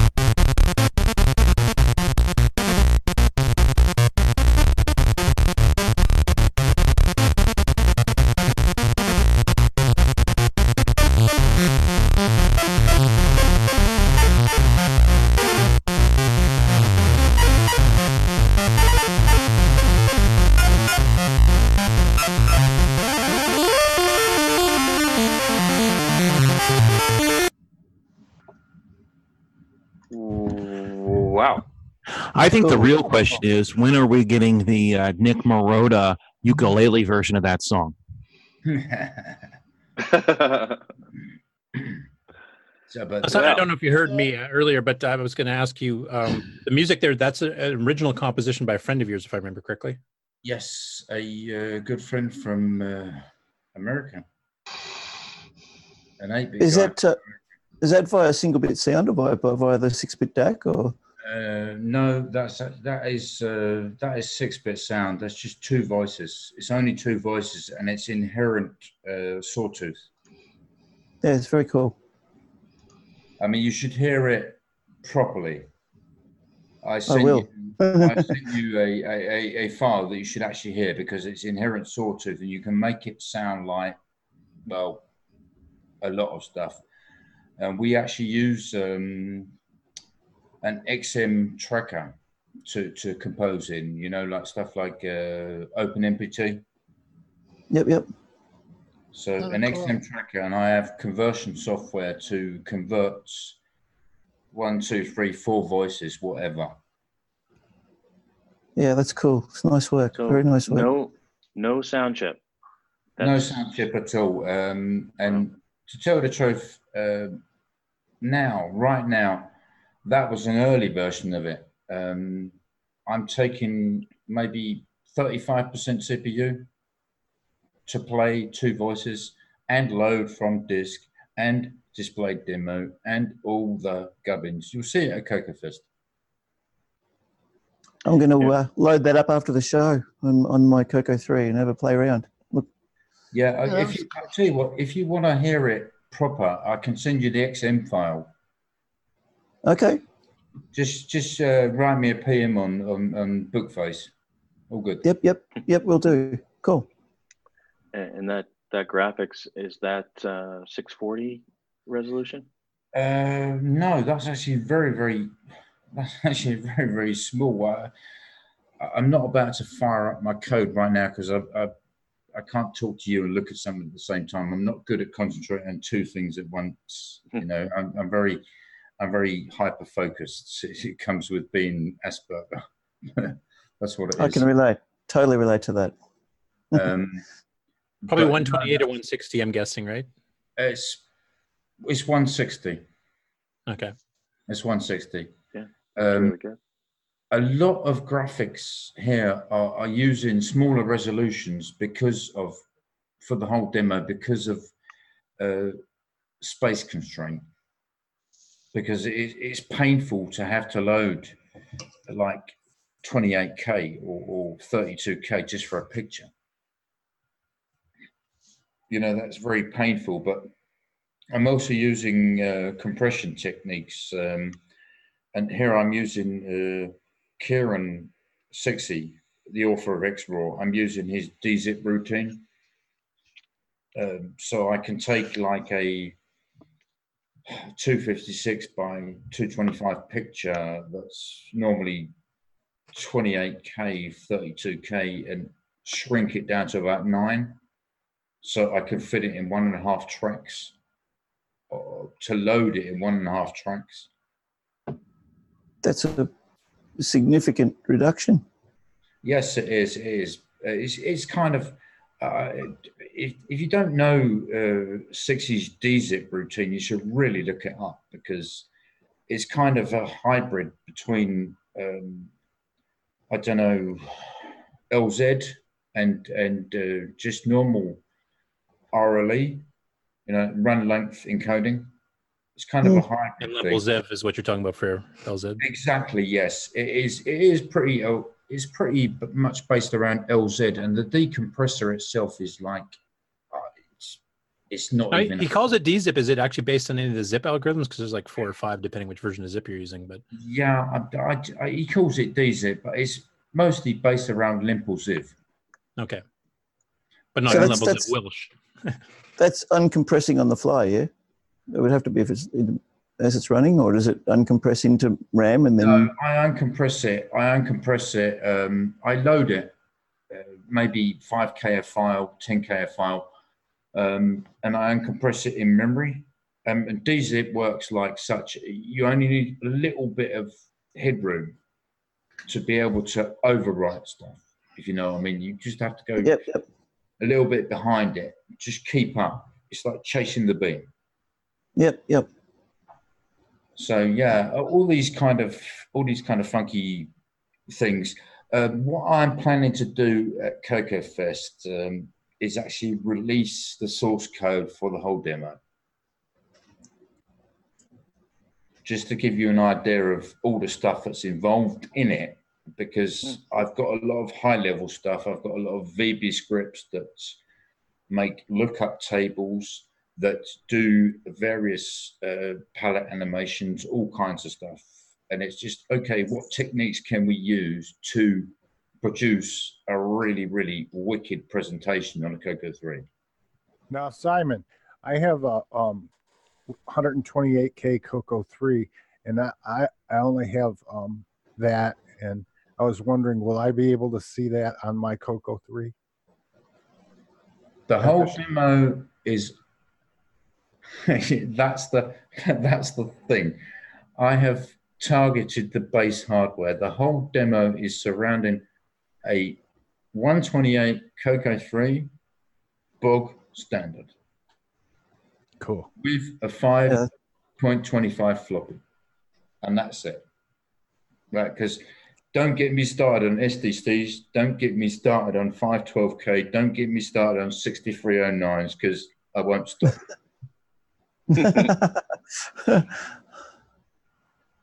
It'll Well, just take some time. It took like 10 years to get Nick, you know, to finally use a 6309. So. yeah. Wait, wait. Uh, won't it make a, a better show if we do get you started? Yes, but that'll be, next, that'll be next time. That'll be next time. That's right. count, point counterpoint. Right. So, but yeah, yeah, yeah. I mean, I could show you, I could show you so many things, but I just don't want to spoil it for you. Right. I test stuff for him, so you know I kind of said that in, in jest because you know he'll give me a, a thing to try and, and he'll go try it on that one, try it on the crazy one, try it on the normal one, and then try it on the 128. So I'll do that and send him videos, and uh, and then he goes back and fixes something or does something else and sends it back. yeah. Yeah, it's a lot of fun. Uh, Yeah, we've had we've had a few good laughs with that one, haven't we? Oh yeah. It's like boom, I blew up. Yeah. I sometimes- prefer, I prefer to call those screensavers when I do it in NitrOS-9. So Yeah, sometimes when it doesn't work, I show him and he goes, ah, ah, and then he's got like five or 10 lines of text where he's uh, expressing craziness. Yeah, I must I must apologise there too, Simon. I don't want you to get the idea that I'm uh, not enthusiastic about your demo. I've just had some crazy like this week and last week has just been absolutely crazy here. So uh, I haven't even had time to I haven't even had time to finish building my power supply yet. So it's, Yeah, no, um, no, I- no I'm, I'm, I'm fine. I'm fine. Um, actually, I've been, I've had a really nasty week at work because I'm doing some stuff. Is like, it's got like, um, you know, uh, what is it? Microsoft Dynamics. You know, AX. It's got AX lookup tables and stuff like this, and I'm like, no, you're not giving me the right bloody data, so I cannot tell you the I cannot tell you the invoice number. You're not giving me the right bloody data, you know. I've been scratching my head all week about that. it's like the customer, yeah, I want this, I want that, I want the other. Well, excuse me, if you don't give me the right data, I can't give you that. So Coco for me is a bit of an outlet from everyday. Oh, I, I, usually I program .NET or you know like JavaScript or VB script or uh, all stuff high level HTML turd. Stuff that's walking around. you know, and I makes hate it makes 6809 stuff so much more enjoyable, hey? Yeah, I tell you, I, I, at the end of the day, you, you're thinking, okay, I program HTML, I program JavaScript, I do this, Ajax, all that kind of crap on a daily basis. And when I get home, do I just want to zonk out on my sofa and do nothing? A, a lot of people would. A lot of people would, but but if I do that, I I just die because I need to be active all the time. Otherwise, I go stir crazy, get mm-hmm. cabin fever. you know, so, So, so when you're programming this other stuff, you don't have to worry about memory size or anything, right? You just and then Yeah, when, when you come to the um, Coco, you're like, oh no. for the Coco, Coco is a challenge. Coco is always a challenge. You know, it's always a challenge, and that's what's the fun thing about it. Yeah, totally agree. Seeing what you can do. That's why I still like the Coco one. So I mean, I've got the Coco three here, which I'm really starting. You know, I'm I'm really going to dig into and learn all the extra stuff that it can do. But there's still a charm about trying to get the maximum I can get out of the Coco one, and that's Yeah. when, when I do the, when I do this interface stuff with the modular. I really want to push it as far as I can, like tight timing wise and everything, and run live sequencing of the thing with analog control voltage outputs and everything, and see if I can get the whole thing doing working tightly in real time. And that's a, a, I, totally get you on the challenge. It's something that I, we thrive on. Yeah, to me that is that is uh, that's. Oh, I, it's probably going to sound totally wacky, but it, that is beauty in itself. Mm, You know? It's like okay, we've got this limited hardware. Someone else, someone else made this little tiny box, and no, I'm sorry, there is no box. You know, the box is inside my brain. You know, the box is dictated by society, and I will not be dictated to. So there is no box. Yep, yep. there is no spoon. We're going to the Matrix. So programming in the Coco keeps your feet on the ground, right? Yes, it does. Yeah. It, it cleanses the palate literally because I do that too because I, I program for my job too and it's not in you know the standard Cocos type stuff but something about programming to the metal where you're not worried about I'm calling some APIs that some other guy made 10 years ago or whatever and I have no idea what Yeah, it's yeah. doing type Yeah. thing but you know actually you know literally everything that's going on so Yeah, you're writing the whole lot from the ground up.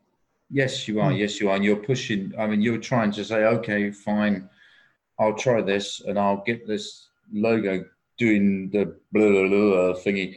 And Jesus, it's slow. It's really slow. Okay, what can I push here? What can I push there? And what can I unwind without Mm. unwinding the whole lot to make it feel 64k? Because then it would run like a bloody Amiga. Um, but yeah, what can I do to push a limit, kind of thing? And the thing is, you're pretty successful at it. Yeah, but I haven't always Yeah. I haven't always been Coco, you know. I mean, my Coco was my very first computer. Um, my dad bought it for me for Christmas back in maybe 83, 84. Um, and I played with that for a couple of years, and that was in the UK. I originally come from the UK, and I moved to Denmark in 1986, and I took it with me. Um, took the Coco with me. And we always used to play. I mean, we used to play all the games, you know, like uh, the old Cuthbert in Space or uh, King Tut or Electron, stuff like that. We used to play them games, and uh, yeah, it was a good childhood. Um, but then I got involved in uh, the C64 for a few years with a couple of guys, and I mean, I did demos on a C64, and I was always like, well, okay, yes, I loved that. And I moved on from the C64. I briefly touched the Amiga, and I mean very briefly. And then I moved on to uh, 82, 86, 83, 86 while I was studying computer science. Um, and then I just dropped out of the demo scene for ages because it was work, work, work. And I became interested in cars. I done this, I've done that. I came interested in model airplanes, and all of a sudden, you've got a turnabout. Things come around. So, okay, my son is back in well when I first showed him the C64 five or six years ago. he's like 11 or 12. Um, it's like, yeah, I'll show you something cool. So I dug out a C64, and he goes, "Oh, that's good." Connect that up to 1541, shoved in all the discs, playing Rambo, playing Commando, all this stuff. And he's like, oh, that's really cool. Um, I says, I'll show you something cool now. So I got right in the back of the attic and I dug out the Coco 2. And I just loaded up tapes on the Coco 2. All the tapes still work. I loaded them up. And as soon as I turned on that machine, like 30 years after the fact, it's like, hmm. okay, I've learned a lot of shit in 30 years, so now I'm going to push this.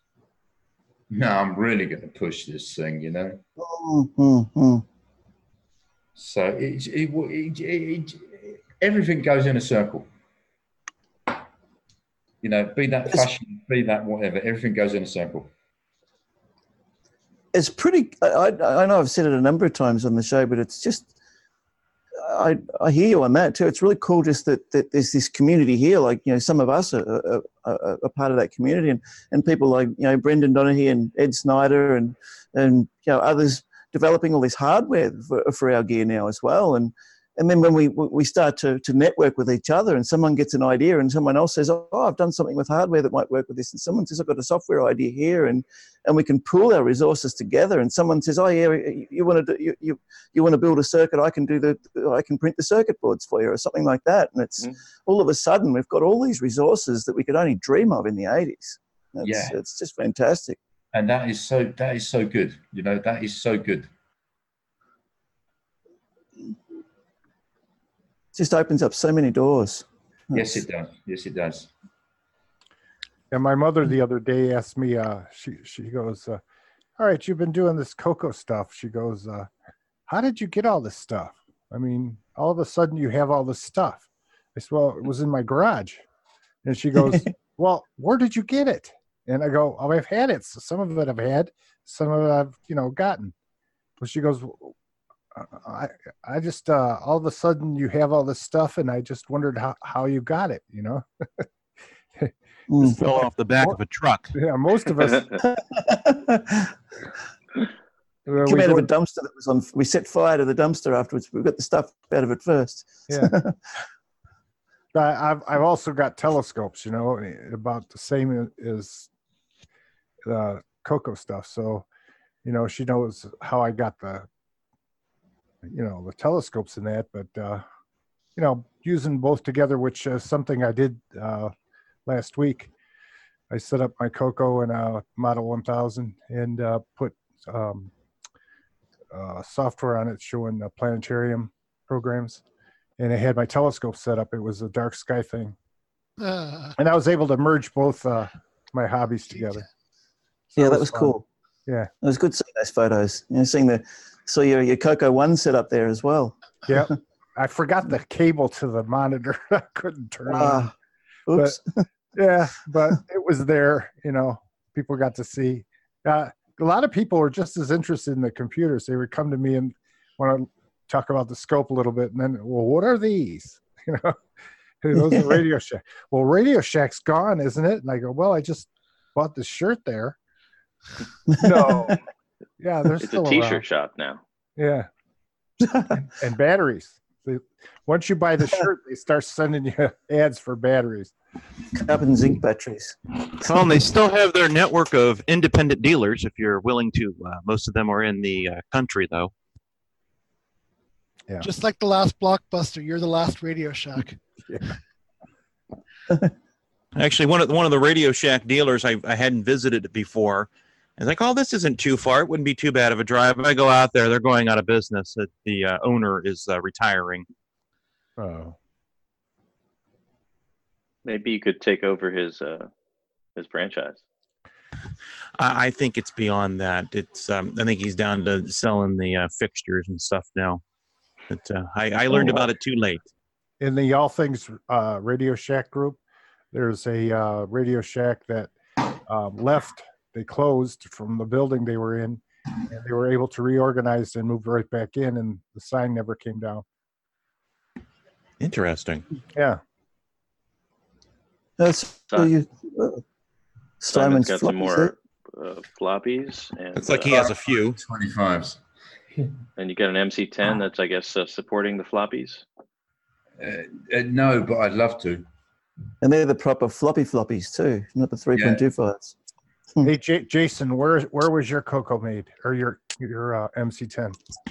Ah, good question. Let's take a look here. It was Mine says Korea. North Korea. Yeah, North Korea. Um, yeah. Hey, and it actually tells me what kind of voltage I need on the bottom. I guess I could have just looked at the bottom of this thing. Yeah, and this, this uh, oh, product of Korea. There it is. and this was made in Canada. Ah, I don't have one of those. I'm I'm limited. To, I'm limited to 4K. So unfortunately, that limits me to just a very small collection or part of the Jim Gerrie collection, and uh, so I can get Very- more very- RAM for it. So it's an MC10. It's a very big screen though, 4K. So no, that's I'll it. 4K. I'll get I'll get my code Don't have one of those. again. Again. Don't have one of those. What's that a parallel? Oh, no, what's, what is that? The That's memory. the, uh, That's a 20k RAM upgrade. Where is Oh, yours okay. from, uh, Simon? I will read it on the bottom. Uh, uh, Custom manufactured in Korea for Radio Shack, a division of Tandy Corporation. How about your? think the entire MC10 run was made in Korea, wasn't it? Wasn't that their first foray into manufacturing? How about your expansion pack? Custom manufactured in Korea. Oh, I thought Ron said his MC10 was made in Canada. What was made in No, Canada? my ROM, ROM the ROM pack, Oh, okay. the uh, memory upgrade. There's something else I can look for at CocoFest is an MC10 expansion pack. I think I'll have just about as lu- much luck as buying a dragon. Courtesy of Kim. Well, you do have the MCX you can order too. So Oh yes, I, you know. Oh, the that's the Ed Snyder one, right? yeah, I think. Yeah, I think it was made by Darren Atkinson, actually. No, but I think Ed is the, that's the one that Ed produced us then. Yeah, I Ed think. produced it It's the same as the SDC. I mean, Darren designed that too, and and Right, right. factors them. So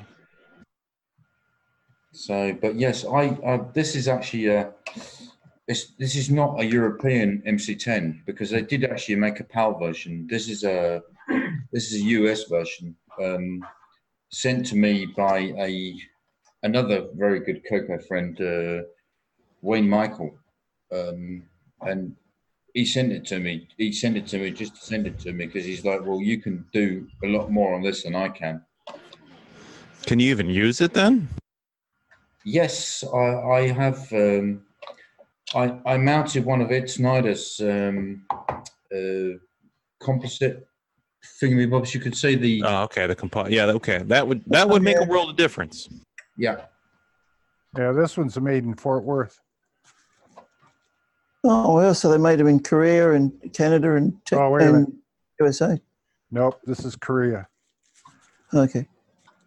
So, but yeah, I, I, I did actually make a, I did actually make a few MC10 demos, and I'm, I'm, I'm I'll probably go back to it at some point. Because Well, you made one for last year, remember? yeah, yeah, yeah, just to rotating piss cube off, or something, wasn't it? just to piss off uh, Steve Bjork. Yeah. Yeah. Oh, I remember. I re- well, I remember uh, Ron running that demo and said you had sent it over. Yeah, and Mr. Bill just walked past it like, "Move, what the fuck? yeah. I, I got it right from my phone from him live, and we- we ran it. It's like, uh, uh, no, that does, no, that kind of shit doesn't happen. Welcome to Mad Lab. So, but yeah, yeah, yeah. It's a good little machine, uh, and I wish, as much as Tandy stuffed up on this one, because they also did stuff up on this one, and they stuffed up on the Coco too. They should have taken a little bit from this and a little bit from that. They should have taken the timer from this and stuck on the Coco too. Um, What do you mean timer? What do you mean? This uh, the MC10 has got a, a programmable timer. The Coco 2 does not. And if the Coco 2 had a programmable timer, it would be so much better. When you say programmable timer, you mean like something uh, like a, a dedicated hardware. A dedicated hardware programmable interrupt timer. driven uh, timer, basically like the Coco 3 has for like driving sound, for example. Exactly. Oh, yeah. okay. Okay. And and the MC10 has got a timer. Um, but the bad thing they did with the MC10 was not connect the last address line for the VDG. So even though you expanded it, you could not get a P mode full screen because only seven out of eight, eight address lines were connected. So the top half of the screen will be repeated at the bottom half of the screen. Um, It's like a stupid oversight. What did, what on earth No. drove- Why did why did Tandy do that? Because it was originally designed as 4K. Oh, okay. Okay. Yeah, basically you're limited to any of the 3K and under modes. So like a P mode 3 can't do it. P mode 4 can't do it. Um, well, hold You on, can do it everybody. P mode Well, I, mean, I shouldn't say can't do it. You can't do it. Did Tandy do that? There we go. Professional show, everyone.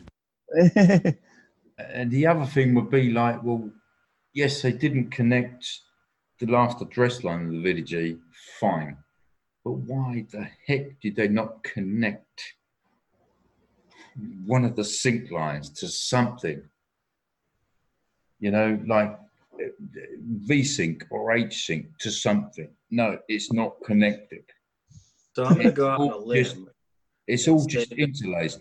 Processor video, processor video, processor video. So you can't get a, a fixed hold on it without user input.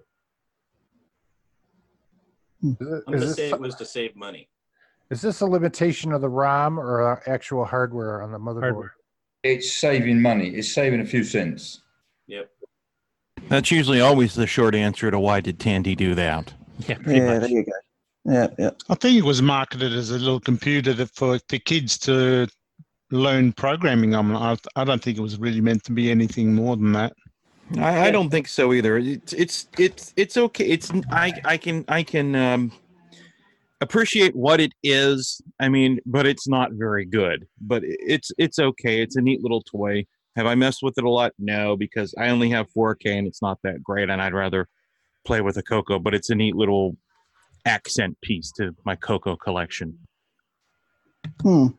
Yeah, Tandy, I think, basically wanted to compete with the Sinclair ZX8081, Yep. not knowing that that market was going to crash fairly quickly when they were designing the MC10. So by the time it came out, I mean, the, the Sinclairs were already jumping up to the Spectrum and stuff. So the ZX8081 market was already dying by the time it came out. But is it really a gimmick? You know, it, it was probably designed as a gimmick, but is it really a gimmick? Because you've got a you've got a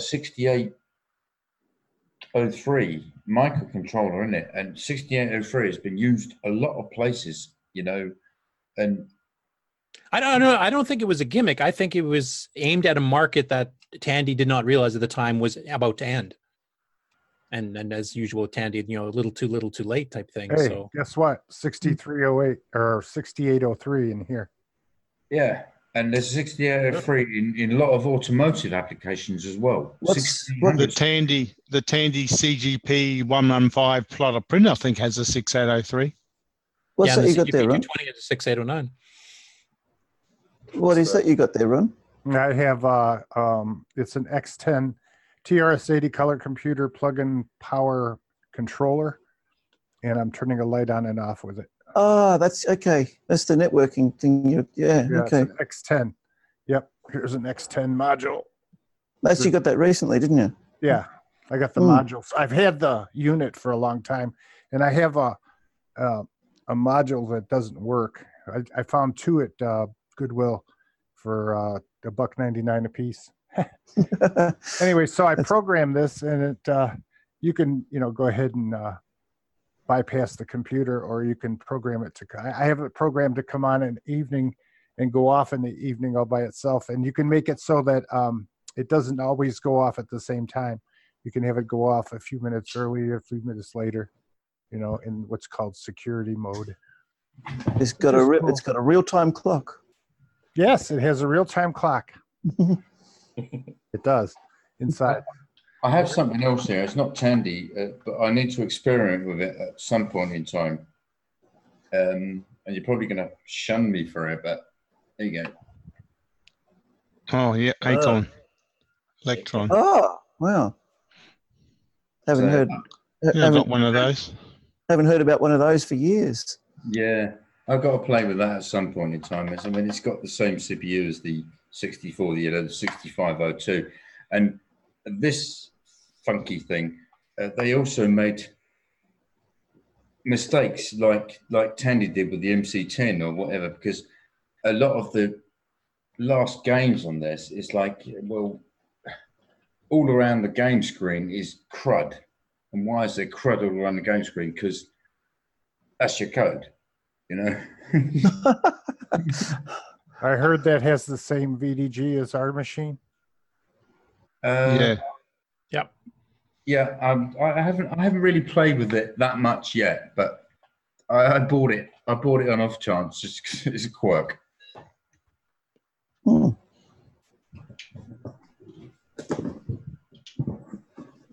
Is anybody here running Cloud9 PS2 keyboards on any of their Cocos? No. Hmm. I have. I mean, my my Coco keyboards are pretty new. Um, one one was uh, new new old stock, so I and I have a kind of an ergonomic setup uh, where I, um, you know, I'm, I'm, I'm okay with using the Coco keyboard. Mhm. Yeah, I'm, I'm curious about whether the uh, you had the PS2 USB to PS2, so you could use a USB three chord key- keyboard on a PS2 uh, computer. I'm wondering whether the Cloud Nine will work with that. Whether you could use, I know certain USB keyboards wouldn't work with the PS2 adapters, but some would. And I'm just wondering if the ones that would work on a PC would also work with the Cloud Nine. Maybe it's something to ask them, I suppose. Yeah, you might have to you might have to test that. Um, for me, it feels too much like an an emulator to me, and, and I'll have to figure out how to map all the keys, and, and that's why I'd rather use the Coco keyboard. But um, but I know Mhm. you have you have a, a different problem with your Coco three, so you're looking for any keyboard. Yeah. Yeah, absolutely. Yeah, I don't know. I don't have F keys at all. I've got a Yeah. chiclet keyboard on it. So make it very hard for you to run Twilight Terminal or, or, or OS 9 or a lot of things use the F1 keys. Yeah, and all Yeah. and Control and OS 9 in particular are used constantly. So yeah. Now, if you have a Coco One Two keyboard that has the right connector on it, like an HGL or one of those ones that does have the extra function keys, those do map to the same keys as the Coco Three has. And though I think HGL, for example, labeled them F1 through F4, and you know they might not correspond exactly by label, but they would still work to do the extra. Function. Yeah. Okay. One Yeah. thing I do. Oh. If, if we're talking about why did Tandy do that, why did Tandy do that? Um, why did they do this? Oh dear. What? Why did Oh, they spe- do that? Speech sound pack. Why? What? Why so, that, so that we could play, so we could play practical jokes on people ringing up, you know, with the phone calls and getting the. Oh, no, no, it is. Oh God! Why did they stick a pig chip in front of the bloody AY? They they wanted you to buy a multi pack and a and a Yes, but why did they stick a pig chip in front of the AY? I can understand they stuck a chip in front of the SPO, but not the AY. Because every register, you've got one address. So you have to say, okay, I want that register in direct mode. And you have to poll it. You have to poll it. Okay, you busy, you busy, you busy. No, I'm not busy. Okay, here's your data. All right, on the next register. You busy, you busy, busy. Here's your data. No, just no. Do not do that to an AY chip.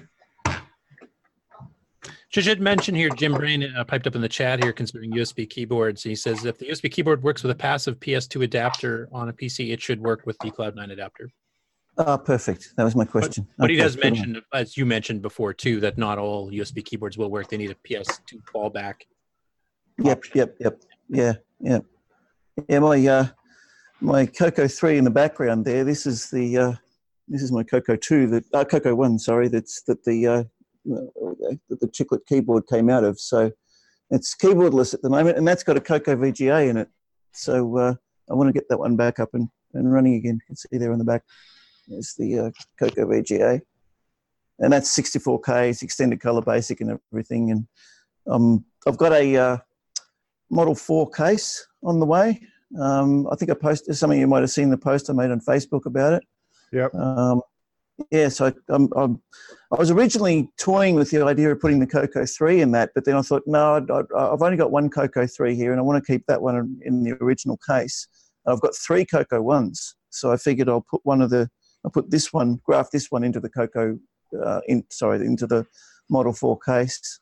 And uh, so it's another one I need a keyboard for. And I figured if I'm going to do that, I, I could, I might as well go for the, the Cloud 9 option and, and make use of the extra space in the Model 4 keyboard area. Is your Coco 3 a uh, proper PAL version or is it an NTSC? Yeah, it's a PAL version, so it's got a Right. decent composite output. So- that's, that's running composite, running a composite output in the background there onto a Sony broadcast monitor. Yeah, so what about yours, Nick? Is that PAL or is that Uh, I have a PAL one and an NTSC one. Now, what do you develop on? The NTSC one. Right. Because mine is a bit of a bastard. I'm sorry, it's a bit of a bastard because it's an NTSC um, where someone has taken like a Coco 2 transformer. Oh, um, uh, so is mine actually. Yeah. Uh, so I'm running an NTSC one, but I've got a uh, a Coco well, a PAL Coco 3 transformer in it. I just swapped them over and it, it all works. Yeah, so you're actually running a bit of a A bastard, yeah. yeah. So, yeah. uh, I'm learning all otherwise, these technical terms this episode. This is awesome. Well, basically, didn't you and John uh, switch swap motherboards or something? Um, not with John. I, I picked this up off someone else that was selling just the motherboard, and I put it into a, uh PAL case, and it all works. because I mean, I, I think uh, I, I've not I've not ever tried the RGB output on mine. Uh, I've only ever used the composite output. It's like, oh my god, Oh God, that's terrible. yeah, it is terrible because you've got an NTSC machine and you're running 50 hertz at 220 volts. Yeah, Um, That shouldn't make any difference. it doesn't make it's a difference, though. Yeah. Yeah.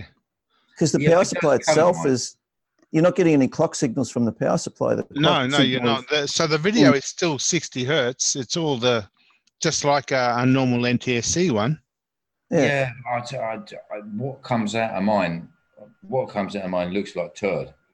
Sorry, it Uh, well, The NTSC composite is NTSC garbage. composite is is turd. Yes. Yeah. it like Another technical term.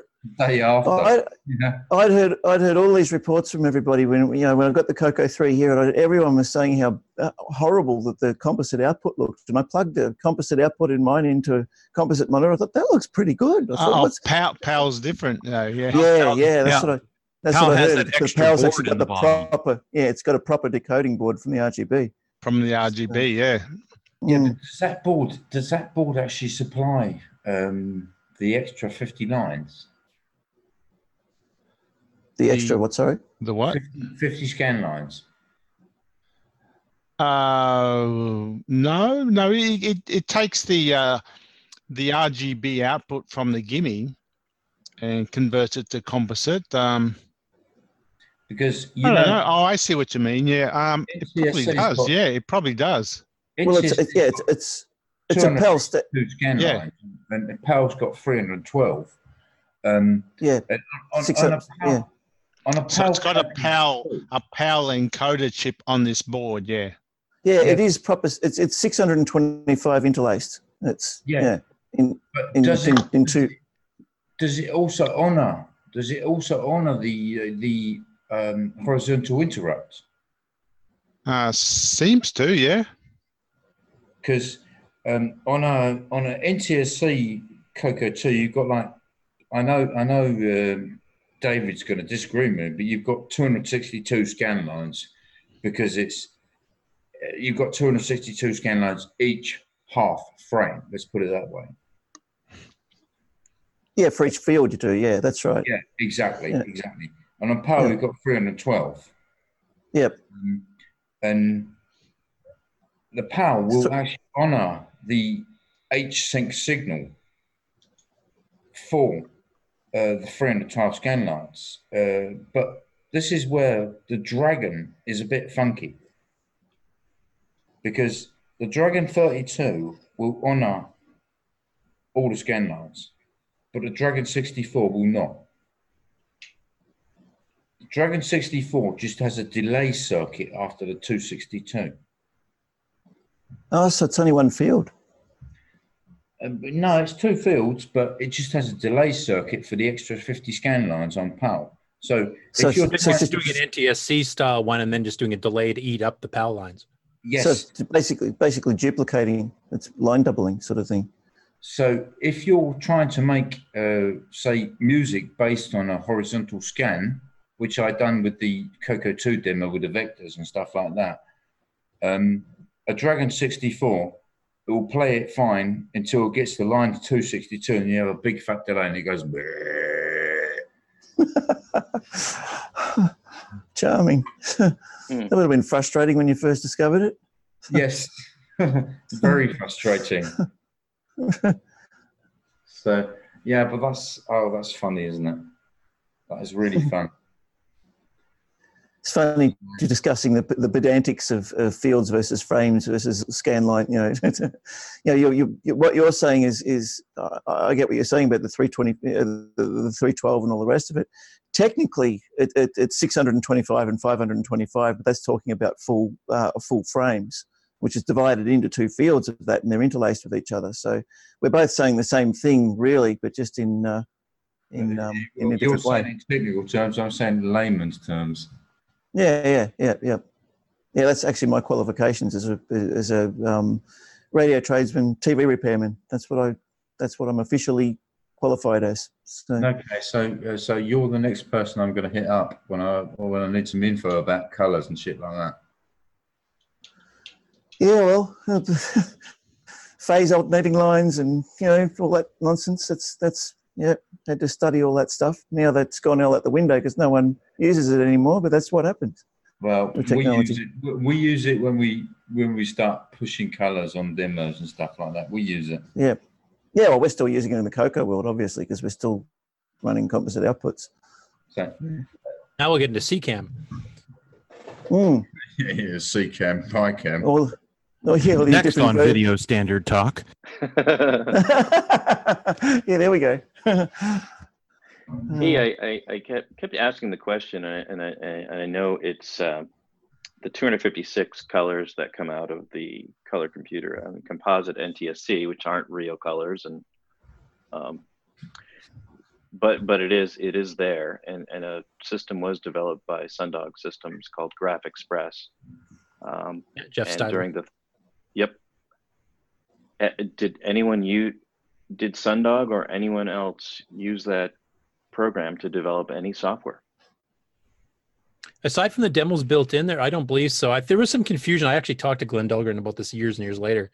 Because the way the manual is worded is that you had to get permission from them to include the engine if you wanted to sell any, Mhm. and they would, you know, make royalties or whatever. Is how it was worded and how I understood it.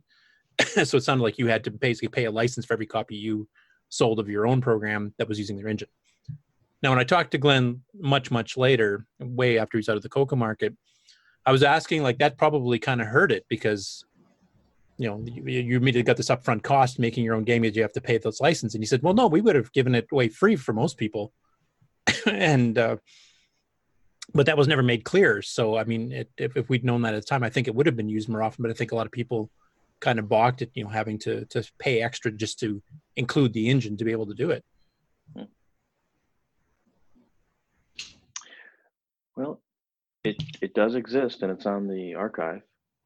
If uh, you know, I don't think you get you get very good. Yeah. There's the, the other problem 256 with with that particular program though with Graph Express is that it eats a fair bit of memory itself. Like it takes away a lot from what your basic program could be doing. You're left with like maybe 16k. And I know a few people that did try it like later, you know, pulling it off the archive have said you start getting into writing your game or whatever it is, and then you suddenly run out of RAM for basic. So your basic program's limited to like 14k or 16k or something like that. And then because you have all this overhead for the engine, and we start adding like the multi-voice music support and everything else, by the time you fill in all these strings and stuff, you're pretty well out of RAM. So you have to like chain load and preload stuff, like preload your get put buffers and run another basic program to preload your sound buffers and run another base program to actually run your game. So a lot of people just haven't bothered trying to get all that accomplished. Mm. But the thing is, it's it's composite NTSC, so it's going to be blurry as. So it, 256 colors may be okay for doing a picture, but yeah, you start mm-hmm. writing an application or a game, you know, you, everything on the anything small on the screen, it's going to be a big blurry mess.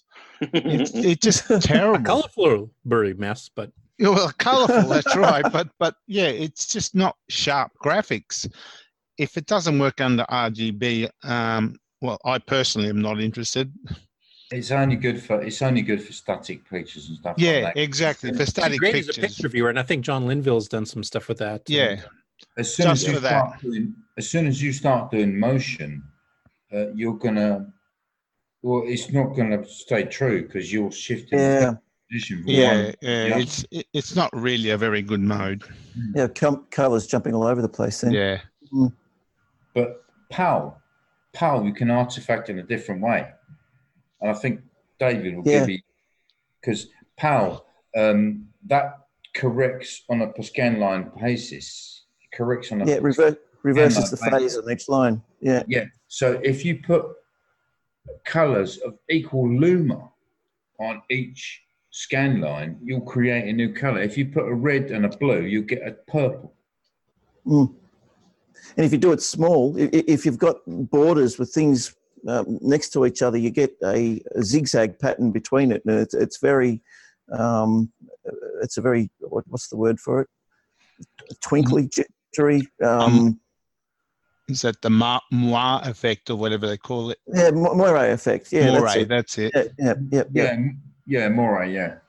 And the reason for that is because each each individual line, uh, they swap, they reverse the phase of it, um, and that that's what one of that's one of the reasons why NTSC colors uh, can sometimes um, not be so accurate, especially with broadcast with, with TV standard when you when you're broadcasting long distances and you get reflections and stuff. Um, the phase of the color signal shifts, whereas with uh, um, because the, it's the same on each line, whereas with PAL it reverses the phase of each line, and because it's reversing the phase and then reversing it back and reversing it and reversing it back, you get a cancellation of the error, and it ends up with much more accurate colors. Which is what PAL stands for.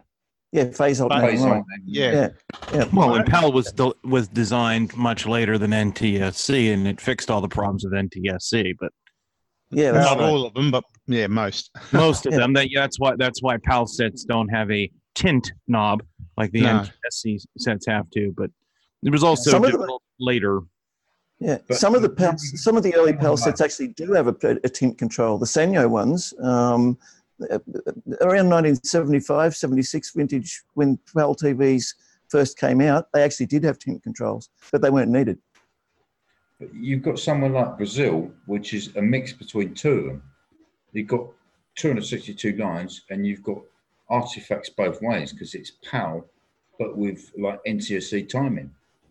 Yeah, yeah, yeah, yeah. 60 hertz and all sorts of crazy stuff, and 3.58 um, color burst signal instead of 4. Point, what is it? 4. Point, 4.3, 4.5 something. Um, yeah.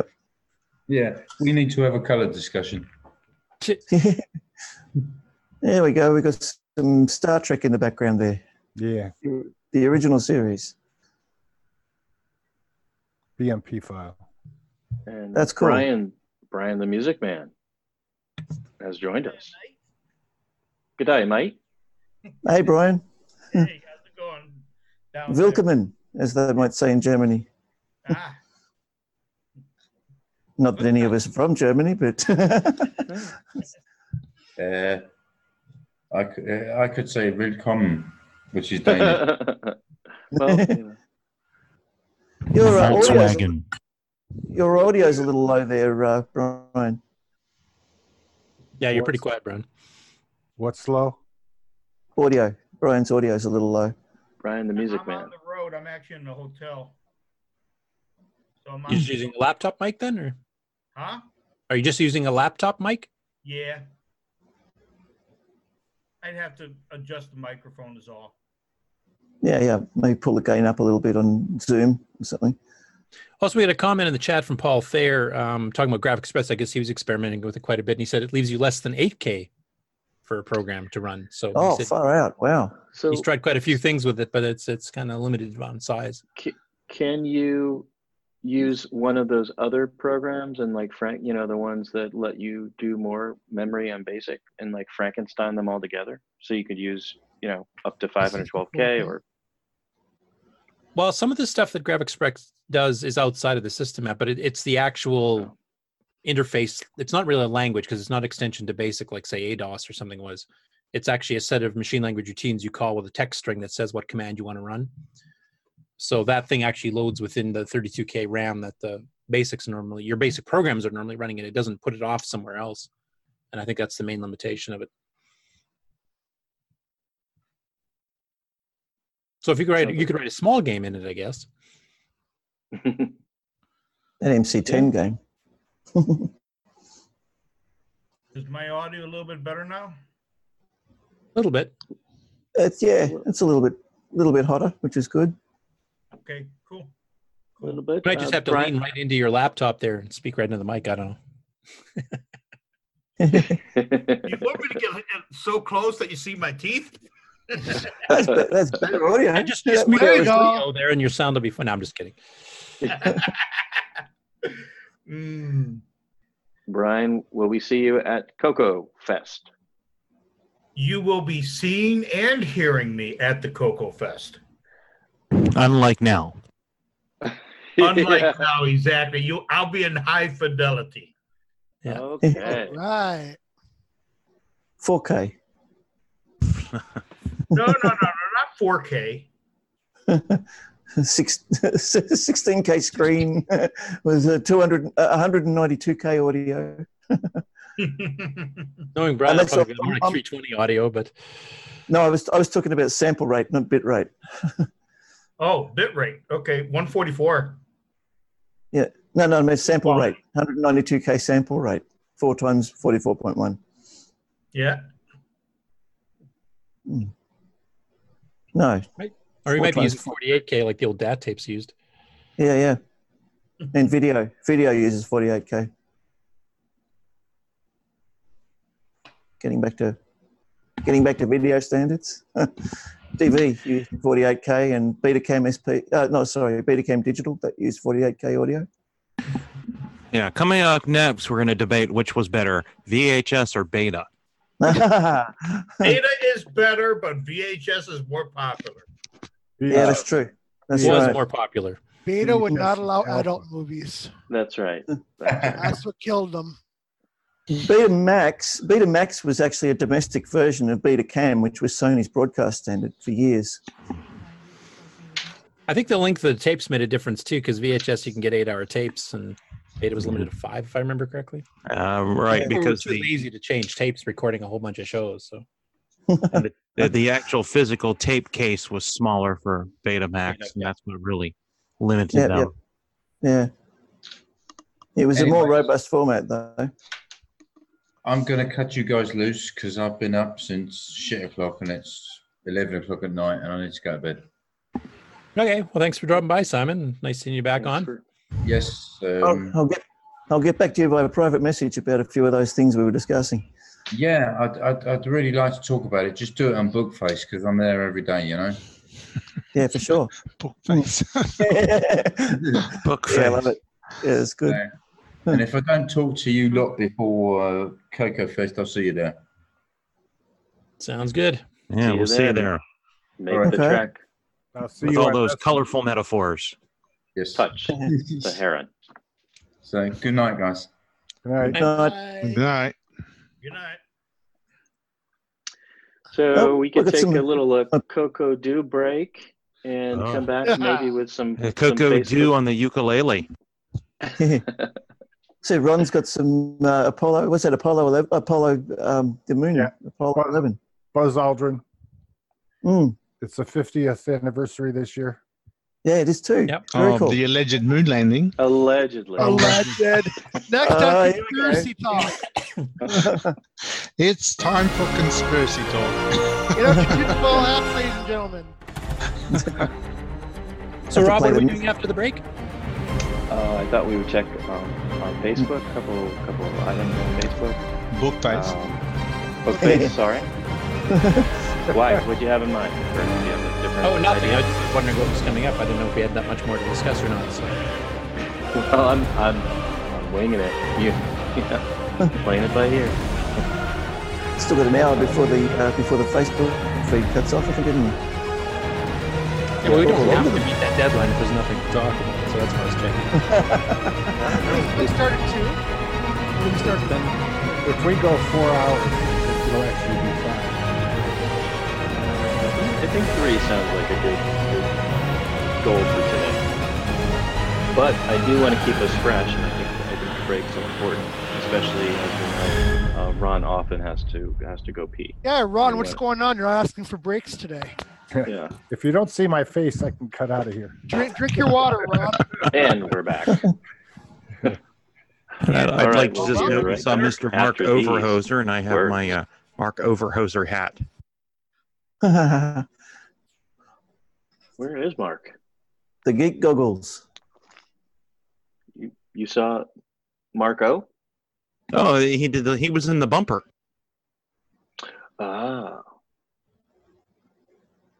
Actually watching the commercials. Well, it was it was right as we started, so I saw that part. hey, uh, Bruce, who is Paul asking about? Who's who's going? I guess Bruce uh, Moore. Is is D Yeah, Bruce vocal Moore going? Bruce. Yes. Bruce Moore, are you going to CocoFest? He is not. Breaking news. D. Bruce Moore is not going to CocoFest. Uh, in the chat there, I don't know if someone's mentioned the serious Echo. Is that like a, a an audio problem on the live on the stream, or Oh, maybe it was. it sounded great on And- Zoom? Perhaps one of my uh, settings was yeah, you know, either no auto audio or you get double audio. So just be Two happy you had of- Double or nothing. Yep. be happy you had audio at all, Ken. At this Back in point. my day, we didn't have audio. This this this episode of Coco Talk is coming from a Coco one in, in poke six five four nine seven comma zero mode, and the memory is getting scrambled. That's right.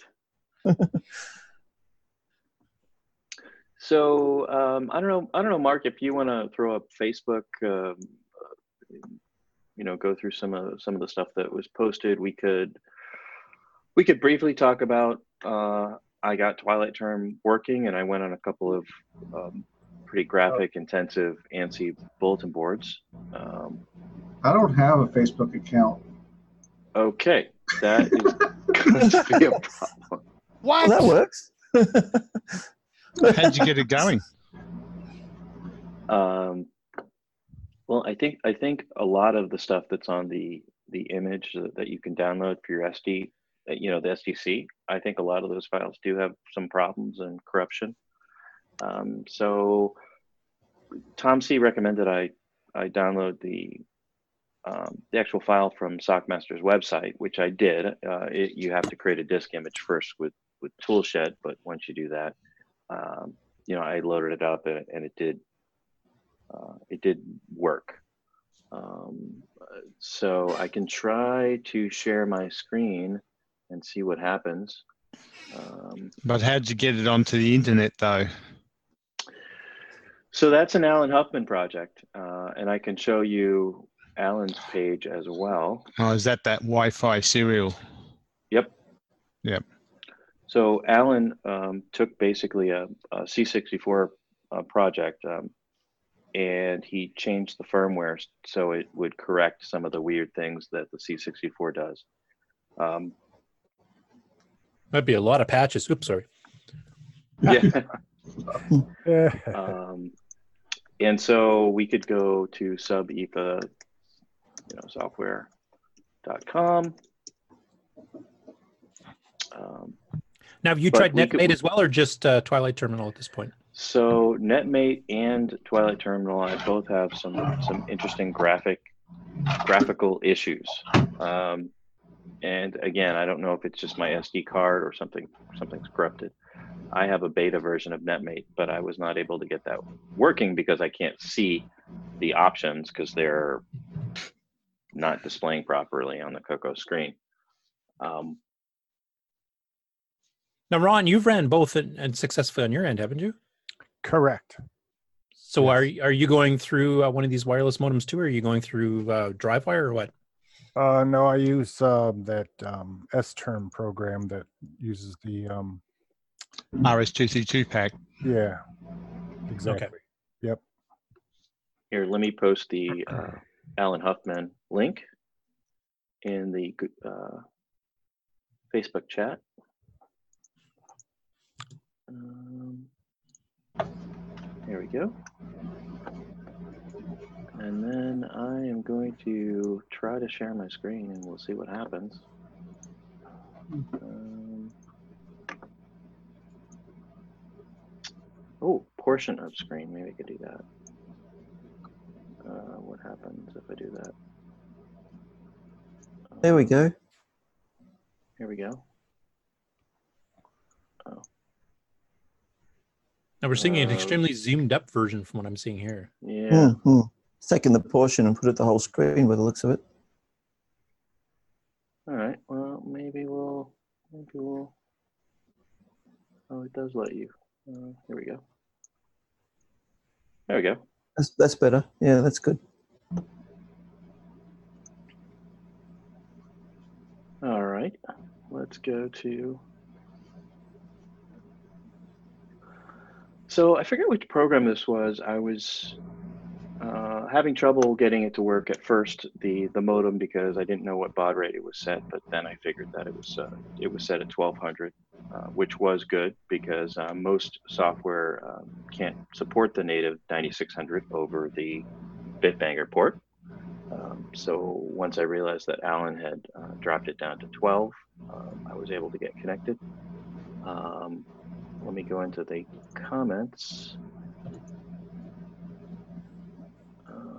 And I was complaining about my graphics problems. Then I did get, as I said, I re-downloaded the program and it was a success.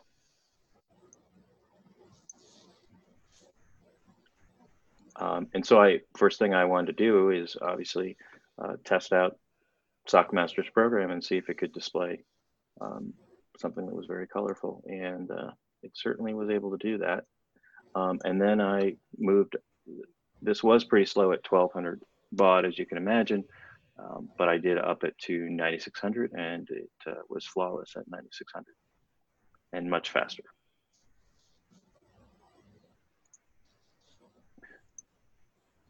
So, uh, you know, pretty good looking.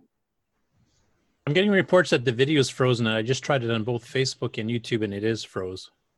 Oh, all right. Yep. Oh, okay. All right. Well, I tried. Um, We're seeing it fine in Zoom, but Oh, now it's just a radio show. all right. It's 10 past the hour, and uh, Just pictured in your mind. Theater of the mind. That's right. All It'd be Well, good if somebody we else can. wants to. It'd be good if we can use the drive wire connection to uh, act as a modem. I believe we Someone's can. wor- yeah, someone's working on that, but I haven't seen any in- instructions on how to do it. Apparently, um, Brett was telling me in the in the Discord that I might be the first one to actually get to this point, and that nobody's actually tried this before. Yeah, there hasn't been much documentation on how to do it, so So yeah, that would be cool, especially if you you know if you did want to just have your Coco in another part of the house, um, or just because it's cool to have your Coco connected to Wi-Fi. But it would be it would be nice to have that working over over DriveWire. Didn't, didn't Mikey uh, make uh, a drive wire term? Yep, he did. He is pyDriveWire. Is that the same thing? yeah. I mean, He's, it's, he's uh, got a a- terminal program for the Coco One too that actually lets you log in through it onto stuff on the net. But I don't think anyone's tried it because it hasn't really been documented properly. So Yeah, So I did looking install. like, oh, uh, sorry. I, w- I uh, was just gonna say I, I installed Pi Drive DriveWire on my Mac, but then I, I couldn't figure out the command line uh, interface to to Yeah. start it. It Yeah, it's not ease of- of use. Hmm. yeah, Talking about all, all the networking, is it? I, I know I brought this up on Facebook, and maybe not everybody saw it, but um, if I got two Coco ones, and I've got one with an SDC, um, and I want to transfer a file from that SDC into the second Coco, I can do it with a C load M or a C load and a C save via two Cocos. But is there a better way to do it, like some way to access without having to load into the memory on the first Coco? to transfer a file from the SD card directly to the second Coco, maybe via the Big Banger or something, or Well, you should be able to can- do um, the terminal program with a null modem cable between the two, I'd imagine. Yeah, the no modem cable. You should be able to. and what that just goes between the, the Bitbangers, yeah, or yeah. I, th- I think with the drive wire you can set up two instances of the of a connection. So, because I, I did at one point have a, my Coco 3 and my Coco 3 FPGA hooked up to DriveWire on my PC, and then you just map one DSK file, and each computer can access that file or files on that disk. No, okay. Yeah, I want to try and do it without using a PC though. I want to just do it uh, using directly connecting the two Cocos. So All right. the idea basically is to is to, I mean ultimately probably be best just to buy another SDC, but uh, I've got two of them here already, and I've got two mega mini MPIs. Then I've, well, the, you know, all of us. I was using um, two of them on on on both Coco ones, but since I've got the Coco three, I've, I've switched the M Mega Mini and, and whatnot onto the second onto the Coco three. I'm just trying to avoid spending a fortune on all these peripherals every time I get another Coco. Um, basically, it's part of the part of the modular um, project with the synthesizer. I want to use all three Coco ones and the Coco three, all connected to the modular, doing some pretty fancy stuff later on. Um, and rather than having to buy a SDC card for each one, I thought there'd be a way I could have one master SDC card and then network that to, to each of the Cocos and load the programs in um, to run from there. Ironically enough, back in the late 80s, early 90s, um, Ken-Ton Electronics actually had a SCSI controller that did allow multiple masters. You could have multiple Cocos sharing the one hard drive. So that actually did work back in the day. Um, Roger Krupski wrote the uh, driver for that, if I remember correctly. But it, he Oh, uh, actually had it even with Coco ones and twos, not just Coco threes. He actually had one SCSI card plugged into his adapter with a SCSI drive on it, hooked up to two Coco ones, and they could both access the virtual disk simultaneously. Oh, that's cool. Hmm. Yeah, maybe it might be. because that's part of the SCSI spec. You could have multiple slaves and multiple masters. Yeah, yeah, yeah. Hmm. Hmm. I mean, in the meantime, I can do it just with you know, with C load M's and all the rest of it, and transfer by the cassette port. But it's it's it's slow and it's it's you know messy because I've got to load the each program into the into the master Coco before I can transfer it into the others, basically. Yeah, DriveWire's fast though. Yeah, dri- uh, yeah, the, yeah. I mean, I suppose I could do it by using a PC connected to them all as well. I mean, if I'm going to be connecting four Cocos in the modular, then it's probably not much just to connect a laptop to it and do it that way. Maybe that's the best way to do it.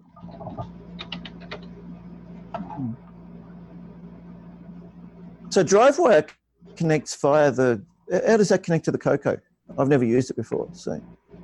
Through the serial port. Oh, okay, right, right, right. Okay. back. Oh, This is a, So, uh, a USB cable, and this is a uh, DriveWire cable that I got from uh, um, Cloud9. If you have an old Okay. laptop with a serial port, then you don't need the uh, USB adapter. yeah, okay. Oh, maybe I'll do that. Just have it set up as a server that I can use for each of the Cocos. Hmm. Yeah. Yeah, I do it off an old laptop. Hmm. That's got a serial port on it. You can see I got two drives up, but you can actually put four up. And uh, what's nice about DriveWire is you don't have to keep turning off your Coco um, to display pictures. At least I have a High Color Two program in there, and I can just keep changing uh, drive one, two, three, four. I can go all the way down to nine. Is it nine different drives? So you could um, keep feeding one program with different drives, which makes it neat. Yeah, that's cool. Yep. Hmm. Yeah, you can also use DriveWire with uh, a virtual um, Coco also on your laptop. So if you need the high speed for doing stuff, you can do that, and you can have both hooked up at the same time. I do that for some of my music development and uh, some of the, my program development. I do it on the virtual, com- compact it and pack it up, and toss it over onto a uh, uh, virtual drive and move through uh, DriveWire and uh, that works out real good. By the way, is my uh, audio any better now? Yeah. Yeah, a lot better. Yeah, heaps better. A- a- And David, also, um, if you have DriveWire hooked up, you can then uh, use it as MIDI as well, because it uses the PC as a uh, as a MIDI box, Oh, as, okay. as as a sound box rather. So any MIDI software running on the Coco could actually talk via DriveWire, making it think it's talking to a MIDI synthesizer. Oh, yeah, okay. Hmm. DriveWire is pretty good. I'll have to experiment with it. It's, Yeah. I haven't Looks like a- been able to get the, the MIDI part working, but hmm. Something you're missing, right? something, something I'm missing.